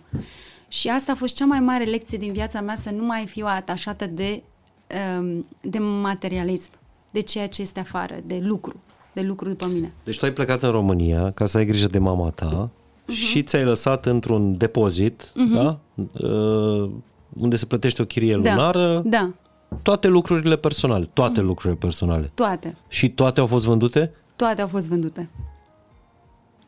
Și te, când ai descoperit asta când te-ai întors în state Da. și nu mai aveai nimic? Nu. Păi și când i-ai dat A zis mesaj, tot ce sunt niște lucruri, ce...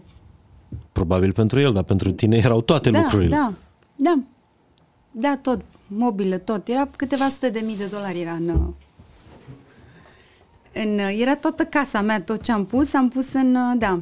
Și am învățat, dar și lui Paris Hilton i s-a întâmplat chestia asta, adică nu e de rușine sau asta, uh-huh. adică eu sunt sincer și spun chestia asta, dar um, am realizat că nu mai trebuie să fiu atașată de materialism, adică ceea ce îmi dau. Sunt, sunt, Am sunt, înțeles, da. Și lui Paris Hilton i s-a întâmplat, dar Paris Hilton poartă numele Hilton. Tu Da, porți știu. numele Pușcău. Știu, știu. A, Cam asta e diferența. În fine, deci nu- a, asta crezi că a fost lecția supremă, să nu te mai atașezi de material. Da, Și asta a fost începutul călătoriei tale. da, După care ai luat pauză. Da. Și călătoria asta a început în state sau în, uh, în România? Am început-o... Nu, călătoria am început în state să-mi dau seama că trebuie să, să mă reîntorc la mine să încep să lucrez și am încercat să găsesc oameni cu care trebuie să lucrez. Știi că fiecare își găsește un psiholog, uh-huh. ceva să vorbească, să se deschidă, să...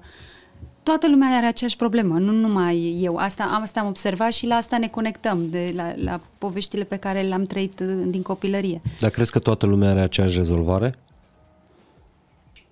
Depinde ce alegi. E vorba de, alege, de alegere. Ori alegi să te autodistrugi, ori alegi să te vindeci. Dar este un proces foarte greu și durează timp. Adică trebuie să lași totul și să fii... Ce te-a ajutat pe tine? Care a fost alegerea ta bună Alegerea mea a fost să... pentru vindecare?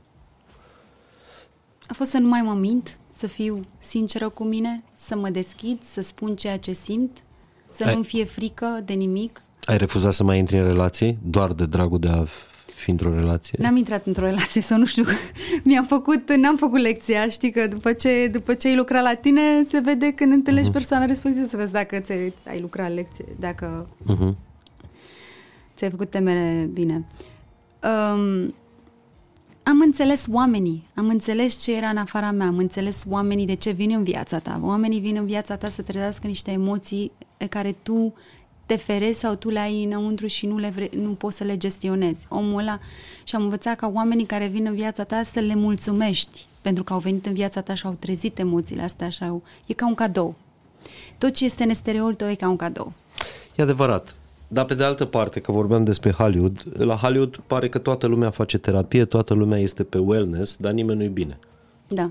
Uh, Tot mm, o urmăresc în ultima vreme pe Emily Rata, niciodată n-am știut. M. Rata. Uh-huh. Emily Ratai Kovski. Super, uh, super modelul. Iar are și un podcast despre, despre asta. Uh, asta zic, că pare că toată lumea e la terapie, dar nimeni nu, nu e bine. Tu ce ai făcut uh, practic ca să fii bine? Pe cine ai întâlnit? Uh, Uh, pe cine am întâlnit? Nu știu, eu am simțit. Am simțit uh-huh. că eu trebuie... Am văzut și ce este în afara mea și am văzut ce se... Ce se...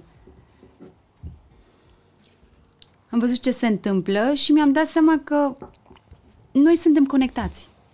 Noi suntem conectați prin ceea ce, prin poveștile noastre, uh-huh. prin, prin ceea ce am trecut, prin ceea ce am văzut la părinți și mi-am dat seama că nimeni nu e mai presus sau mai jos de inferior sau um, superior decât mine, doar că totul e comun și mi-am dat seama că, de exemplu, anul trecut trebuia să fiu într-un film la Hollywood să joc uh, nevasta lui Brad Pitt și atunci am, o să fie un film, să vezi, îmi puneam tot felul de povești că o să ajung acolo și și mi-a dat Dumnezeu o palmă și m-a îmbolnăvit Și atunci mi-am dat seama că a fost un cadou pentru mine. În filmul ăsta nou al lui Brad Da, Pitt? da, În Babylon? da. Și te-ai îmbolnăvit? M-am îmbolnăvit, am făcut uh, uh, boala, virusul pe care... Boala vieții, Da. uh, COVID. Da. Așa. Și... O formă destul de gravă am citit. Da, adică ai da, fost, foarte uh, gravă, da. Da, foarte gravă. Și atunci mi-am dat seama că trebuie să fac ceva. Trebuie să, să, în, în, să-mi accept tot, toate trăirile mele care sunt dureroase, să le accept și să Și tu luasei rolul ăsta? luasem rolul, dar fata pe care... Deci, al, ei au ales o fată Așa? a, pe timpul pandemiei și ea n-a putut să-și ia viza. Și atunci au zis că nu vor să riscăm să o așteptăm pe ea uh-huh. să-și ia viză și au făcut din nou castingul și m-au, și m-au găsit pe mine. Și a trebuit să vorbesc și ungurește, adică nici măcar limba, nici măcar engleză. A trebuit să învăț ungurește. Și m-au ținut uh, două, două luni m-au ținut în hold și la Tu te-ai ultima pregătit secundă... pentru rol? Da, m-am pregătit pentru rol. Bine că era secret, e secret, îți dau câteva Replici. da, câteva replici și le-au plăcut foarte mult și mă, mă, mă și încurajau, adică îmi spunea, wow, ce talentată ești, să vezi ce frumos o să iasă, dai, dai, au- ai, viză, ai, ai viză, că eu eram și în vacanță cu familia, uh-huh. dar e sigură că poți să vii pe, zi- pe datele astea, tot mă, uh-huh. mă ațățau, știi, și eu, wow, wow, îți dai seama, eram, uh, eram foarte entuziasmată, dar uh, și după aceea mi-au zis că le pare rău că fata a sunat și a zis că fata care au ales-o, probabil aveau contract cu ea, n-au avut, uh, n-au avut timp să facă uh-huh. contract cu mine, a, și-a luat viza și a trebuit, i-a dat ei rolul. Moment în care bănuiesc că n-a fost uh, ușor de negociat cu ego-ul tău. Da, exact. Dar tot în țară înțeleg că ai găsit uh, înțelegere, alinare și vindecare. Da. Uh, poți să povestești puțin despre călătoria din ultimele, ultimele luni? Da, am, uh, am lucrat cu un uh, healer aici în România. Am lucrat acum 2 ani de zile cu el, dar n-am putut să stau, că trebuie să stai o perioadă, două luni de zile, ca să poți să, să lucrezi, uh-huh. ca lumea să înțelegi tot felul, să înțelegi procesul. Și um, mi-am adus aminte când am venit în România după ce mi-am luat cetățenia, mi-am adus aminte de el și i-am zis că vreau să lucrez și sunt serioasă. Și de asta am stat și perioada asta ca să pot să lucrez, să înțeleg ce se întâmplă cu mine, să înțeleg emoțiile, să înțeleg fricile, să înțeleg de ce oamenii ăștia vin în, mi- în- vin um, în viața mea, uh, care sunt lecțiile mele. Și procesul ăsta a fost uh, un proces de, de autocunoaștere de reîntoarcere la sinele tău. Uh-huh. De viața e un cadou, dar noi zicem, dădeam vina pe mama, dădeam vina pe tot ce s-a întâmplat, dar eu am ales.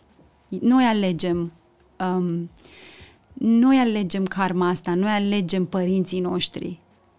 Și atunci tu trebuie să te să vindești și karma lor, dar să vindești și karma ta. Și atunci Uh, asta, asta, asta s-a întâmplat. Am, am înțeles că nu e vina nimănui, e doar vina mea și alegerea mea să merg pe drumul ăsta. Și am început să lucrez la să înțeleg fricile de ceea ce, sunt, de, de, de ceea ce mi-e frică, eșecul, mai ales succesul. Tu, tu în perioada Mi-era asta frică. n-ai mai intrat în nicio relație. Nu. Nu, că n-ai voie să intri într-o relație. N-ai voie să, adică poți să N-ai cunoști voie. oameni. Totul e permis, uh, Alina. Nu-ți spune că nu ai voie. În procesul ăsta n-ai voie pentru Păi că da, poți, dar tu să, decizi. poți să alegi, da, dar poți să alegi emoțional. Uh-huh. Și din nou te reîntorci la ce a fost. Și atunci e, e, pro- e mai bine să fii singur, să înțelegi oameni, să asta de mai bine să fii sing, singur ca să poți să uh, ca să poți să lucrezi la tine. Să nu te atașezi de nimeni emoțional. Să știi că că emoțiile și fricile se joacă cu noi. Și mintea se joacă cu noi. Să știi Deci, că practic, nu ai vine- scos toată copilăria aia suprimată, Mhm. Ai scos-o din ladă, din valiză, o valiză cu care ai călătorit peste tot în lumea asta, ai făcut o mulțime de bani, ai intrat într-o grămadă de relații toxice, tu erai cu valijoara asta după tine, pe care n-ai deschis-o în fața nimănui Nu. de când ai plecat la 16 ani din, uh, uh, uh, din țară. Și ce ai făcut cu valiza aia când ai deschis-o? Ce ai ieșit de acolo? Durere. durere. Multă, multă durere, adică am... Ce înseamnă durere? Că toată lumea vorbește despre asta. Ca să te vindești trebuie să treci prin durere. Înseamnă să stai singură să plângi, să nu ieși din casă, să, Nu. să întrerupi Nu. legăturile cu prietenii. Nu. Ce înseamnă durere? Înseamnă că persoana respectivă lucrează pe corpul tău pentru că ai niște energii blocate, niște traume blocate și atunci uh, lucrează pe corpul tău să des- deblocheze energiile alea, care e foarte dureros, adică te, te apasă exact pe ceea ce o ai de foarte mult timp. Trauma adică pe care o ai. Să tu scoate trauma toate din lucrurile corp. astea le aveai în corp. Da. Le avem Și în în corp. corp. Dacă cineva uh-huh. poți să te duci la poți să te duci la psiholog, poți să vorbești cu cineva, po- până cineva nu lucrează pe tine fizic, să scoată toate traumele astea și să le simți, n-ai cum să te vindeci. Poți să citești tu o grămadă de cărți, n-ai cum. Am trecut prin procesul ăla, teorie știam foarte bine. Ce cărți pare că te-au ajutat așa un pic? Pentru că eu cred că până la urmă tot cărțile sau un podcast e, sunt da, și cele care te podcasturi deschid. Sunt. Uite, podcastul de la tine m-a, m-a ajutat foarte mult. Mulțumesc mult. Da, îmi place Apreciez. ceea ce faci. Um, Real apreciez. Adică și îți mulțumesc că așa am și început discuția. Da, da, da, nu, Înainte nu e, să fo- ne e, întâlnim. e foarte bine, e f- foarte bine chestia asta că oamenii se pot deschide și se Mhm. uh-huh. Pot spune ceea ce, prin ceea ce trec. Dar uh, Cim Paradox, nu știu dacă știi cartea Cim Nu știu. Paradox. Și E o nu mi-a carte- vorbit nimeni despre ea. Chiar uh, în ziua în care Leonardo DiCaprio trebuia să ia Oscar, eram în același avion cu, Tu cu el. prieteni comi- comuni, da, și cu mama lui, da, că noi mergem la aceeași petrecere și La Vanity Fair. nu, la, uh, la Madonna, petrecerea lui Madonna. Ah, ok. Și atunci prietenii lui mi-a zis, prietenul lui mi-a zis, ia și tu pe prietenul meu ca date și te luăm în avion cu noi. Că noi toți suntem prieteni de la 17 ani. Adică sunt prieteni cu prietenii Leonardo DiCaprio e un pic mai uh, în vârstă decât... cu 7 ani, 8 ani. Păi, Da. știi cât contează? da? Nu știam, credeam că 23 da. contează. Așa și am intrat în, în, în avion și în avion era el, erau mai mulți eh, acolo și mama lui. Și chiar mama lui îmi spunea, "A, ești din România, am fost și eu în România pe timpul lui Ceaușescu. Adică a fost și ea și știa de, Interesant. ro- da, știa de România, m-am, m-am, și are și accent. sau a Dar fost tu, nu atunci l-ai cunoscut pe Leonardo. nu, nu, nu l-am cunoscut. L-am cunoscut pe Leonardo foarte tânără, când după ce a făcut uh, Titanic. Noi ne cunoaștem de, de mici, de, de la 16-17 ani. Cum s-ar spune, am crescut împreună, cum aș spune eu despre Adrian Sână. Da, și Uh, uh, când am intrat în... în Dar știi că presa scrie că voi ați- doi ați fost împreună. Nu, n-am fost niciodată împreună. Suntem prieteni. N-am fost niciodată împreună. Mai bine. Știi de ce? Pentru că mie mi se pare că Leonardo, a- ai văzut că acum se scrie că are o iubită de 19 ani, tot- e plin netul de glume, de mimuri despre, despre el, adică iubita lui DiCaprio nu era născută când el Da. a lansat Titanicul. Se spune așa că Mie un, se pare un că și bărbat, lui este foarte greu să se atașeze, are o problemă gravă de un Emoțională. atașament evitant acolo grav. nu știu, n-am vorbit de chestia asta, dar se spune când tu alegi o fată de 19 ani sau de 24 de ani, tu te duci în copilărie să, uh, să, să lucrezi la karma aia. Este, toate persoanele care vin în viața noastră vin să ne ajute cu ceva, să devin, să, să mergem pe drumul nostru, să orice, să tot timpul când ești blocat la o vârstă, ești blocat pentru că tu ai ceva de învățat de la persoana aia și trebuie să-ți vindești karma. Cum ai fost, cum a fost Vin Diesel cu tine. Da, Tu, de fapt, ai vindecat o da, karmă. Da. Dacă ai vindecat-o, dacă Da. nu, să Da. fii sănătos. Da, de asta ziceam că... Așa, și cartea erai în asta avion este... cu Leonardo DiCaprio. Așa, și am, um, i-am, dat, uh, i-am dat să citească o pagină din cartea asta, că era nervos uh, de Oscar și Mm. a citit și mi-a mulțumit uh, și e vorba despre acceptare. Adică trebuie să N-a accepti... câștigat Oscarul Ba da, a atunci. câștigat Oscarul. A câștigat? Da. A, înseamnă că l-a și acceptat. Mai greu e să nu câștigi și să da, accepti. Da, toată lumea zicea, e nervos, e nervos să nu vorbești. Și eu zic, ok, eu citam cartea aia și Mhm. uh-huh. am vrut să șeruiesc un mesaj și l-a ajutat, mi-a mulțumit că l-a ajutat. Dar Deci paradoxul cimpanzeului. Da. Uh, N-a recomandat nimeni cartea asta, nu stă și ceva de episoade în podcast și mă bucur tare mult că ai vorbit despre, despre ea. Cum te-a ajutat cartea asta? M-a ajutat foarte mult, uh, tot așa, ai egoism, ai pride, ai... uh, Mândrie. Da. Și uh, înțelegi că orice s-ar întâmpla trebuie să accepti. Trebuie să accepti viața așa cum ți-o dă, trebuie să accepti oamenii pe care vin în viața ta. E vorba despre acceptare, despre... Pentru că mintea, mintea e logică și rațională și mintea te minte foarte mult și e greu să ajungi la suflet și la, la inimă până nu... Îți dau oamenii un Oscar, trebuie să accepti că nu e frumos să nu accepti. Dar știi că procesul de la Oscar nu e așa, gata, ai jucat foarte bine în film și ai luat Oscar. Nu e așa, nu? Nu. E o mafie. Nu e, o, nu e o mafie, adică trebuie să ai Și să noroc. te duci la, la cei cu toți care au fost în Hollywood, adică toți care sunt în vârstă și care au de trei luni de zile trebuie să faci procesul ăsta. Și crezi că Leonardo DiCaprio a făcut asta? Da, toată lumea trebuie să facă procesul ăsta.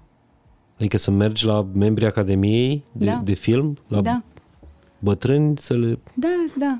Să ai ce cu ei Cu să plocoane, vorbești de cu- asta. Nu, dar trebuie să vorbești despre filme, des... adică e frumos să, să asculți pe cineva din trecut, cum a trecut, adică să asculți viața lor și să vorbești despre Mhm. uh-huh. cum a fost uh, în timpul ăla. Am câteva întrebări despre acceptare pentru tine, Da. Alina. E un test al acceptării. Așa. Dacă trebuie să ieși la întâlnire cu tine, care e cel mai greu lucru de suportat? Acum, după toată călătoria asta. Ce mai lucru de suportat? La tine. Să fiu sinceră cu mine. Să... În continuare ți-e greu după atâta vreme? După... Nu, nu mi-e greu, nu, nu mi-e greu. Adică nu, nu cred că mai este ceva greu.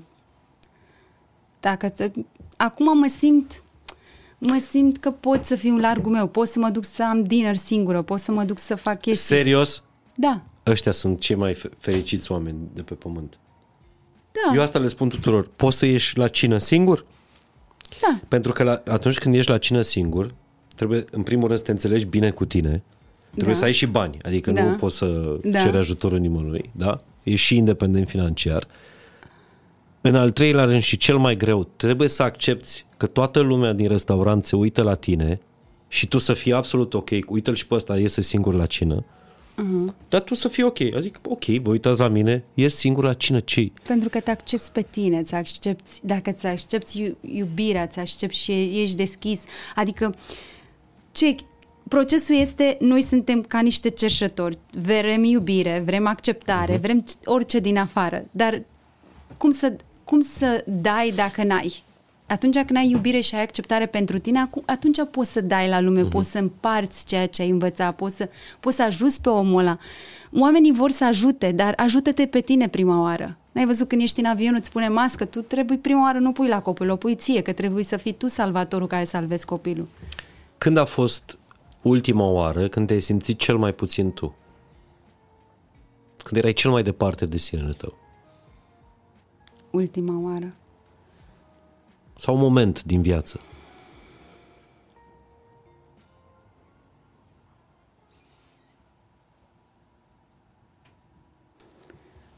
Nu știu, acum trebuie să mă duc în...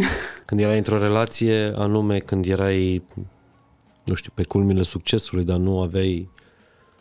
Când m-am îmbolnăvit. Când m-am îmbolnăvit și a trebuit să mă rog și să mă reîntorc la mine și la la religie, la tot. Dar de ce se întorc oamenii doar când se bolnăvesc sau când au probleme la... Pentru că în viața e ok, totul e perfect, ai bani, ai aia și atunci când te îmbolnăvești, atunci apreciezi.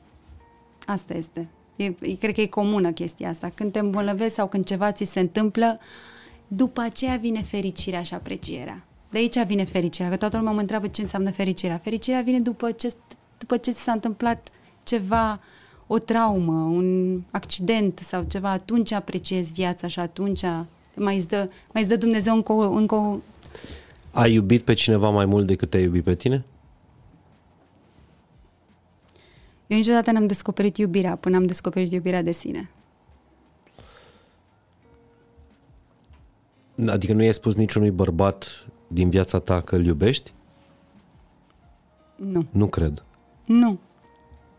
Nu. Deci ai fost chiar și 5 ani într-o relație, 3 ani într-o relație Da, și nu. nu ai spus te iubesc? Nu, pentru că n-am, n-am știut să zic, n-am știut să făceam același lucru care am învățat în copilărie. Cum trebuie să fie primul bărbat din viața ta căruia să-i spui te iubesc? Adică tu n-ai, n-ai spus niciunui bărbat te iubesc. Nu. Pentru că nu știam cum să spun. Nu știam, uh, făceam Da. același lucru. A... Și cum trebuie să fie acum după ce ai spui că ești pregătită să începi un nou ciclu a- al vieții, cum trebuie să fie bărbatul acela? Să fie sincer.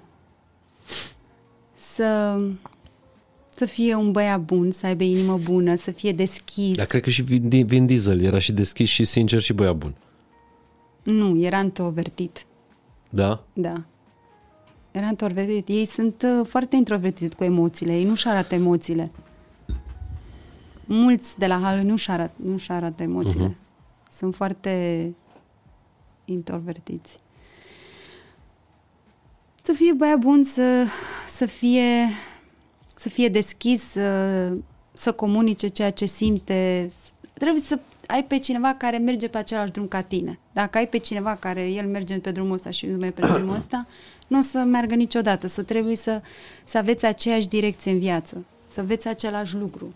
Eu nu credeam în chestia asta, eu credeam că eu cum mă îndrăgosteam, mă îndrăgosteam prin emoții. Eu luam emoția celui, celuilalt, simțeam ceea ce simte ăla și eu ziceam că sunt îndrăgostită, dar eu nu eram îndrăgostită, eu doar eram o emoție pe care o cream eu. Mamă, sunt niște cuvinte de aur pe care le-ai spus tu, tu acum.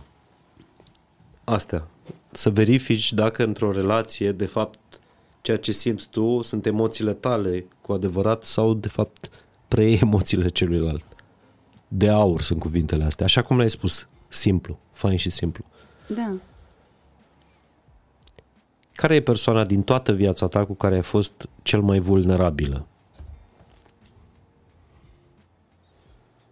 Relația mea cu mama. Acum relația cu mama e foarte bună. Acum. Da. După procesul ăsta de... Am înțeles-o pe mama și am acceptat-o așa cum este și o văd că este diferită de mine și acum o văd că nu, înainte nu o vedeam, că nu mă vedeam pe mine. Uh-huh. Cu mama. Relația, dacă n-ai relație bună cu tatăl și cu mama, cu mama ta, niciodată nu o să ai familie vindecată sau ceva, orice, orice ceea ce îți dorești în viață până nu fixezi lucrul ăsta cu părinții tăi. Pentru că tu ești parte, cum zice Ana, a, a, Ana zice, tu ești parte din copac și copiii sunt crengile. Dacă tu n-ai... Cine e Ana? Ana Maftei. Anca Maftei. Anca Maftei. Ah, Sorry, da, da, da. Anca Maftei. Da. Spune, spune despre chestia asta și Deci așa ai văzut este. podcasturi fain și Da, simplu. da, da, am văzut, am văzut. Eram în Los Angeles când am văzut podca- podcastul ăla. Dar așa este, dacă tu, e, tu n-ai în rădăcini și nu înțelegi ceea ce uh-huh. Mhm. ți se întâmplă, atunci e foarte greu să... Care e cea mai grea lecție pe care ai învățat-o într-o relație? să te iubești, să te accepti, să fii sinceră cu tine, să spui ceea ce simți. Um, Ceea ce tu n-ai făcut. nu, n-am făcut-o, nu. Cinci ani de zile ai stat într-o relație și n-ai putut să faci asta? Nu, pe n-ai, n-ai cum din moment ce tu ești Blocat. blocată și ai emoțiile alea și nu știi ce se întâmplă cu tine pentru că nu știi ce sunt emoțiile alea, nu știi ce sunt fricile alea. Dar cum ar fi fost dacă începeai o căsnicie Pe și deși făceai de, copii și ți-ai imaginat viața de asta nici nu așa m-am pentru căsătorit. că era foarte easy, la îndemână să se întâmple asta. De asta nici nu m-am căsătorit și n-am copii, pentru că știam că trebuie să fiu pregătită pentru momentul ăla. Adică știam că am de lucrat la mine. Și chiar am pierdut băieți foarte buni. Bine, că acum îmi dau seama că nu, nimic nu e întâmplător și niciodată nu e târziu. Dar mi-am dat seama că n-ai cum să ajungi la- să, să ai o relație foarte bună din moment ce tu n-ai relație bună cu părinții tăi și nu e împlinită, nu, nu îi înțelegi pe ei. N-ai, n-ai cum să ai o relație de familie bună și să înțelegi pe celălalt. Pentru că vin traumele, vin, vin tot ce s-a întâmplat în copilăria vine și la fiecare persoană invi- individual se întâmplă chestia asta, nu numai la mine. Adică e n-ai, n-ai cum să ajungi acolo, să ajungi la fericire și la împlinire și la înțelegere din moment ce nu te înțelegi pe tine, nu te accepti pe tine, nu te iubești pe tine, nu știi cine ești. E ușor să te pierzi.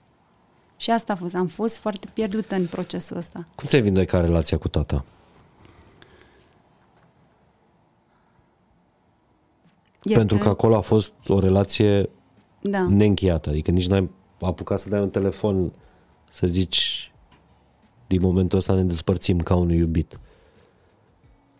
Acolo ai primit vestea, ne vorbim cu el de 5 ani de zile, nu? Da. Că a murit. Da, mi-am dat seama că trebuie să ții ușa aia deschisă și mi-am dat seama că n-am mai putut să... Am avut o mare lecție de învățat. Uh, să orice ar face părinții tăi sau orice ar face orice, oricine în viața ta și te-ar răni, oricât te-ar răni, trebuie să ierți, pentru că nu ierți pe persoana respectivă, te ierți, pe- te ierți pe tine. Procesul de iertare și de curățare este la tine, nu este la celălalt. La doar a venit să te vindece. Pentru că, Dar tu ai plâns când ai aflat că a murit tata? da, și am venit și la mormântarea lui. Da, am plâns și am venit și la mormântarea Și n-a fost suficient ca să-ți vindeci relația cu el. Nu, pentru că poți să faci acțiunile astea, să e ușor, dar după aceea trebuie să treci tu prin procesul ăla, să-l simți, să scoți toate traumele din corpul tău. Până nu... Ți-am spus, până cineva nu lucrează la tine pe corpul tău, nu știi ce e în corpul tău. Pentru că asta tragi. Noi nu vedem. Noi suntem energie și vibrație. Noi nu vedem ceea ce ceea ce este în noi sau ceea ce nici nu po- poți să transmiți ceva, un mesaj și... De ce nu te simți în România acasă? România? Pentru că am plecat de mică. Am diferită mentalitate. Da, da, ai cei șapte ani de acasă, adică, Da, am mă rog, ce- complicați. Da. Foarte complicați. Da. Da. Probabil, nu știu. Nu știu, simt așa că sufletul meu este acolo, nu știu de ce. Și dacă, nu, nu știu... Pentru nu, că ai niște amintiri care mm, nu-ți fac plăcere. Eu, eu chiar cred că suntem acasă, acolo ne-am, ne-am petrecut primii șapte ani.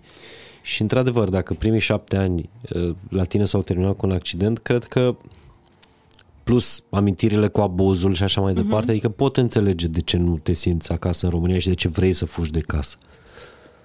Da, dar acum am stat și am acceptat totul și n-am fugit și am, am, um, am creat o casă în mine. Și asta e casa mea. Să nu mai contează casa din LA sau aici. Contează că în mine am creat o casă și să, tot timpul sunt cu mine. Și e mama acolo. E mama, e tata, e toată familia. Și tata e? Da. Am vrut să îți întinde o capcană, dar n-am reușit.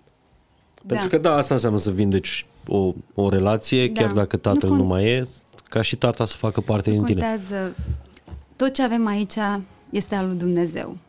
Și tot aici este să împrumutăm ceea ce este, dar nu luăm nimic cu noi. Când murim, nu luăm nimic. Acum ne-am născut, așa cum ne-am născut, așa o să, să murim.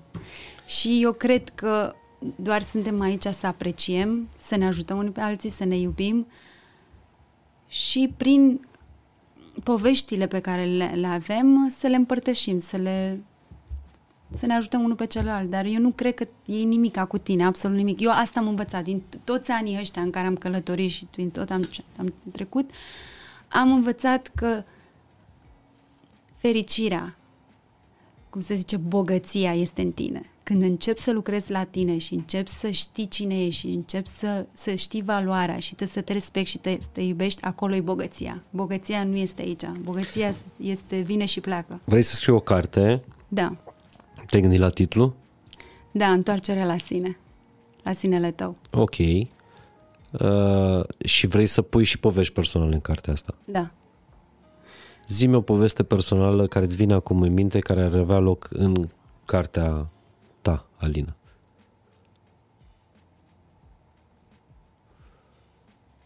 O frântură, o, un episod, un ce-ți vine acum în minte, care crezi trebuie să că mă ar gândesc. avea o pagină, o jumătate de pagină, un dialog, o întâlnire.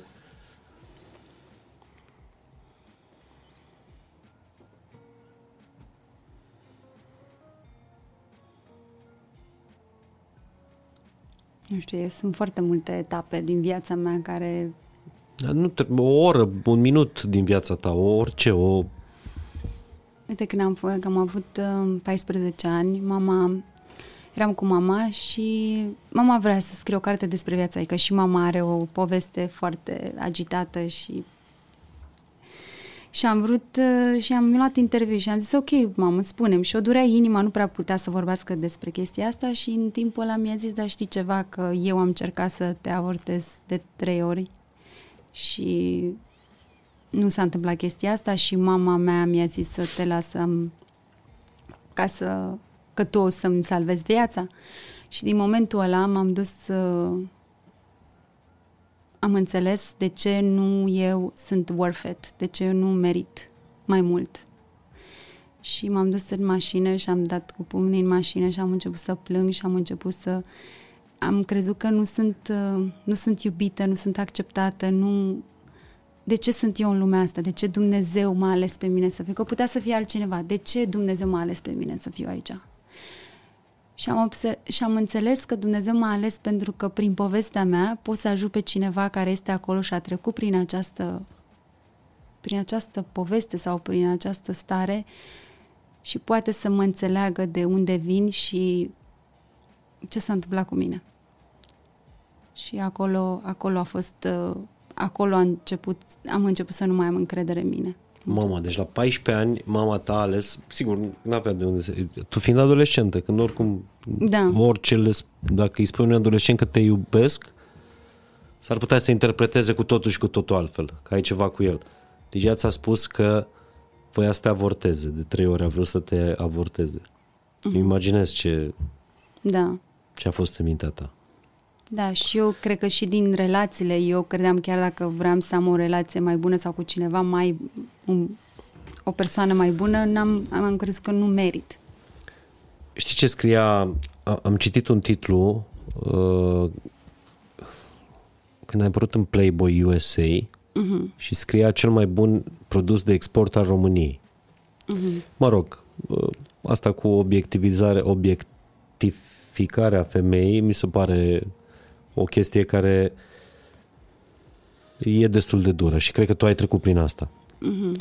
Uh, dar voiam să te întreb, când te-ai uitat tu în oglindă, adolescentă fiind, și ai zis, oglindă, oglinjoară, eu sunt cea mai frumoasă din țară? Niciodată. Eram sigur că ăsta e răspunsul. Până acum. Când eram mică, aveam trei ani de zile și chiar vorbești de oglindă. Când părinții mei se certau, la trei dimineața mă duceam și plângeam în oglindă și ziceam, eu știu că este un tunel acolo care este un hop, care eu o să trec peste chestia asta și o să plec de aici și o să-mi schimb viața. Totdeauna am știut chestia asta. Aveam... Și plângeam în hohote, în fiecare seară. La trei ani. Da.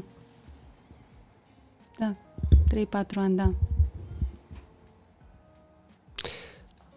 Da, s-a întâmplat vreodată la vârsta maturității să plângi în hohote în fiecare seară? Și să nu În găsești relații, tunelul? pentru că când în ești, relație. Da, când nu știi ce să faci cu emoțiile, nu știi, pur și simplu te, te te, nu știu, te începi să ai diferite stări și atunci începi să nici măcar nu ești în relație cu persoana din fața ta, tu ești în relație cu tine. Dacă tu nu ai o relație bună cu tine, nu, nu poți să vezi pe persoana cealaltă, că dacă tu nu te vezi, Da, a fost vreun bărbat cu care ai avut relații care să îți vadă lacrimile? Sau pur și simplu plângeai? Nu, mă, Fără să da, fi dacă vă- plângeam lu- la prietenul meu Brad, fostul meu prieten, a, iar plângi, iar nu știu ce te lua. Pentru că tu când ai umilință, tu când ai rană de umilință, tu când ești victimized, tu ceri celuilalt să-ți facă chestia asta. Da, dar n- e atât de grav să nu te vadă nimeni.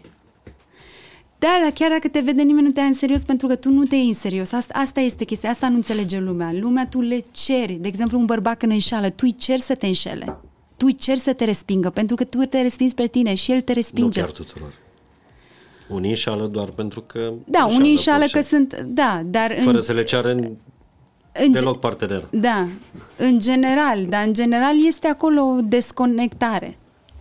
Deconectare, da. Da. Ah. Mi-ai zis înainte de a începe înregistrarea asta că acum te simți vindecată. Mhm. Și că poți să, să, să începi un, un nou capitol. Mhm. Ție teamă de ceva? Nu. Am învățat să, să-i dai timp timpului. Am învățat să să nu-ți programezi nimic, să lași viața să te conducă așa cum vrei tu. În moment ce lucrezi la tine, de exemplu, când mă trezesc, eu citesc niște rugăciuni, fac niște exerciții pentru energie, adică Mm. să mă pun pe, pine- pe mine pe primul plan, care niciodată nu m-am pus pe primul plan. Și atunci când te pui pe primul plan și te respecti și îți dai timp ție, atunci universul și parcă ești în vibrația aia, se întâmplă alte lucruri în viața ta, ți se deschide alte uși. Ai citit manifest? Nu, n-am citit, exact. Am citit, da, am citit manifest, sorry, am citit. Am nu, citit nu manifest. trebuie să te scuzi, că nu, nu Da, e da, da, am cartea citit. mea. Am citit, dar asta, asta fac de când uh, știu că e cartea ta. Nu e a mea, e... Mi-ar fi plăcut să fie a mea, sincer. La cât a vândut în toată Da. lumea manifest, dar a vândut foarte mult și în, uh, și în România. Într-adevăr am promovat-o și mi-am dorit să ajungă la fiecare, Da. la fiecare femeie. La bărbați e mai greu de, de pătruns cu cărțile astea, dar mă gândesc că ceea ce învață femeile poate să transfere într-o relație de încredere și unui, unui bărbat. Pentru că bărbatul e foarte greu să se conecteze emoțional. Bărbatul se conectează uh, prin energia femeii, prin, fe, prin uh, așa se conectează Da. el emoțional. Altfel e foarte greu să se conecteze la o carte, să se înțeleagă. Sunt mulți bărbați care, care se uită la, uh, la podcast, dar ai, ai dreptate, da, în- ca regulă așa este. Și apropo de bărbați, mm-hmm. apro- și de întrebarea pe care ți-am pus-o mai devreme, dacă ți-e teamă de ceva. Mi-a spus cineva asta, o, o femeie de vârsta ta, mm-hmm.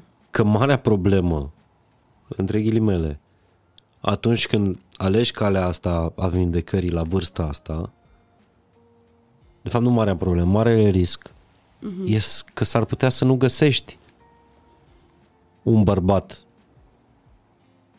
pregătit pentru, pentru tine.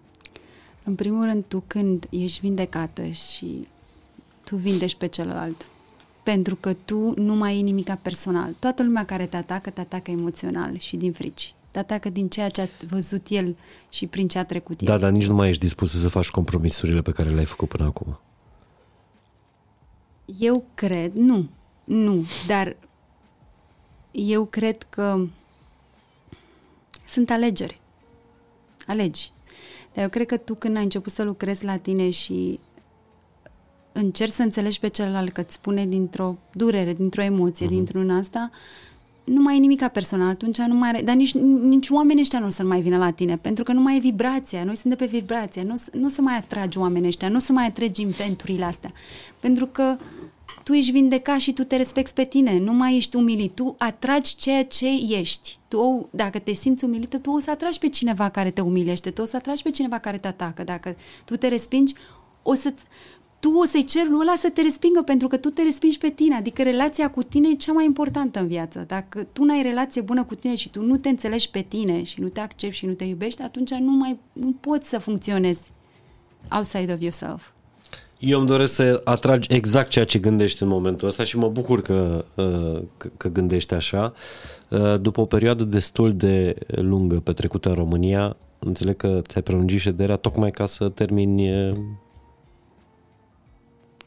uh, Da, să Terapia. termin procesul, da, procesul, procesul, terapia Da. da. și așa mai departe. Dacă cineva are nevoie de uh, sfaturi de la tine, știe unde te găsește, pe Instagram, Da. unde chiar te rog să scrii mai mult despre lucruri, să încep să scrii Da. cartea Da, am început, am vorbit capitole cu pe cineva Instagram. care o să, o, să, să, o să scriu. Chiar am vorbit Da? despre chestia asta, da. O Să vorbești se mai mult întâmple. despre călătoria asta pe, pe Instagram la tine.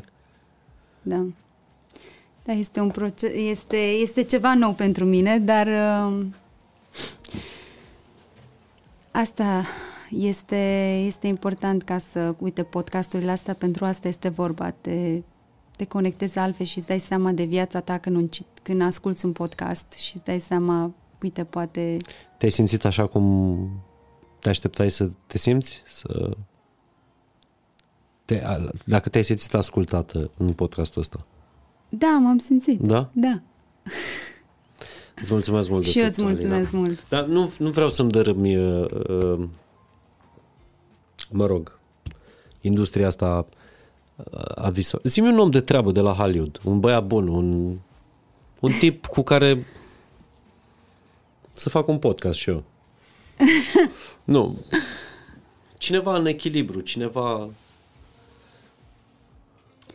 Nu știu. Ai făcut sport cu Jessica Alba? Da. Nici Jessica Alba nu e uh, în Ba da. echilibru?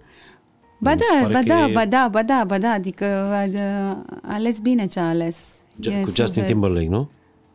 Jessica Alba? Ah, Jessica Alba nu. Jessica Alba are linia de De- cosmetice. da, da, de, de E Honest, Jessica da, Biel. Da, Jessica Biel.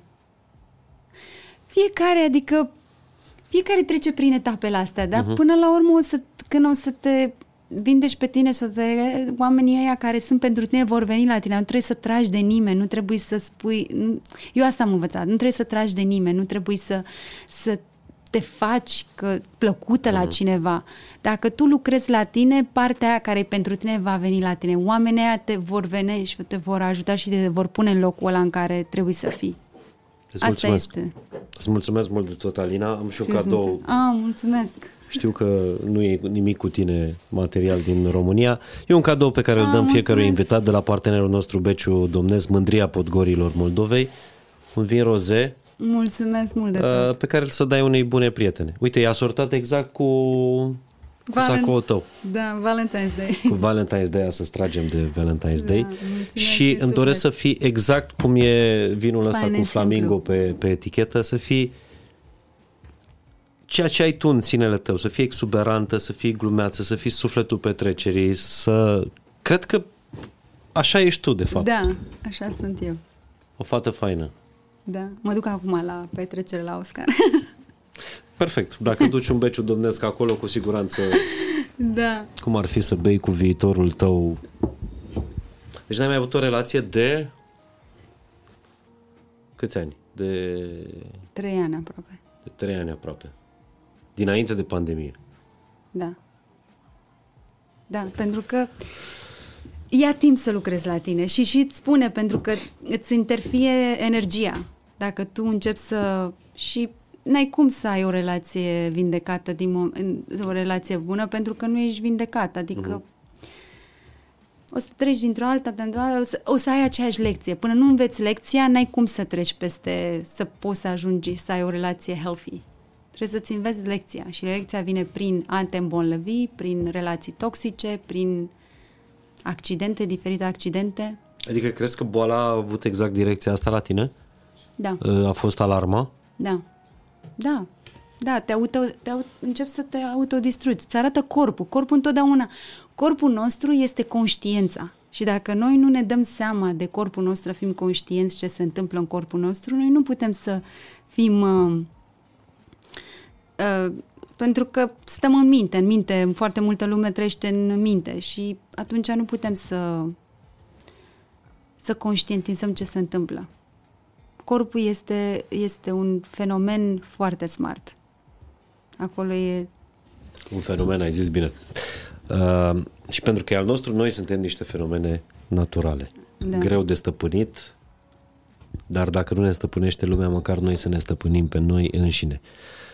Îți mulțumesc mult de tot. Și eu îți mulțumesc din Uh, suflet. apreciez tare mult. Uh, Alina e un invitat care a stat efectiv mai mult, a trăit mai mulți ani în străinătate decât în, uh, în România uh, și dincolo de orice uh, că ai mai băgat un cuvânt în engleză, că nu știai un cuvânt în română, eu vreau ca acest podcast să-l ascultați exact ca pe o mărturisire. Nu este un interviu cu un specialist, nu este un om care încearcă să vă vândă ceva, care încearcă să fie celebru, nu. Este pur și simplu o mărturie a unei călătorii. Uh, ascultați-o cu, cu atenție și luați ceea ce vi se cuvine, ceea ce vi se potrivește și ceea ce uh, credeți că vă poate face și pe voi bine. Îți mulțumesc, uh, Alina. Și eu îți mulțumesc. Tot nu, tot nu simt că am pus ultima întrebare. Nu? Simți că lipsește ceva. Care e ultimul? Deci limbajul iubirii la tine sunt cuvintele. Da. Principal, da? Și uh, physical touch. Și atingerile. Atingerile, da. contactul. Bun. Când ești îmbrățișată, care sunt, când ai fost vreodată îmbrățișată, care sunt cele mai frumoase cuvinte pe care ți le-a spus un bărbat sau pe care ai vrea să ți le spună un bărbat ca să simți mai mult decât îți spunea Vin Diesel uh, I'm thinking of you?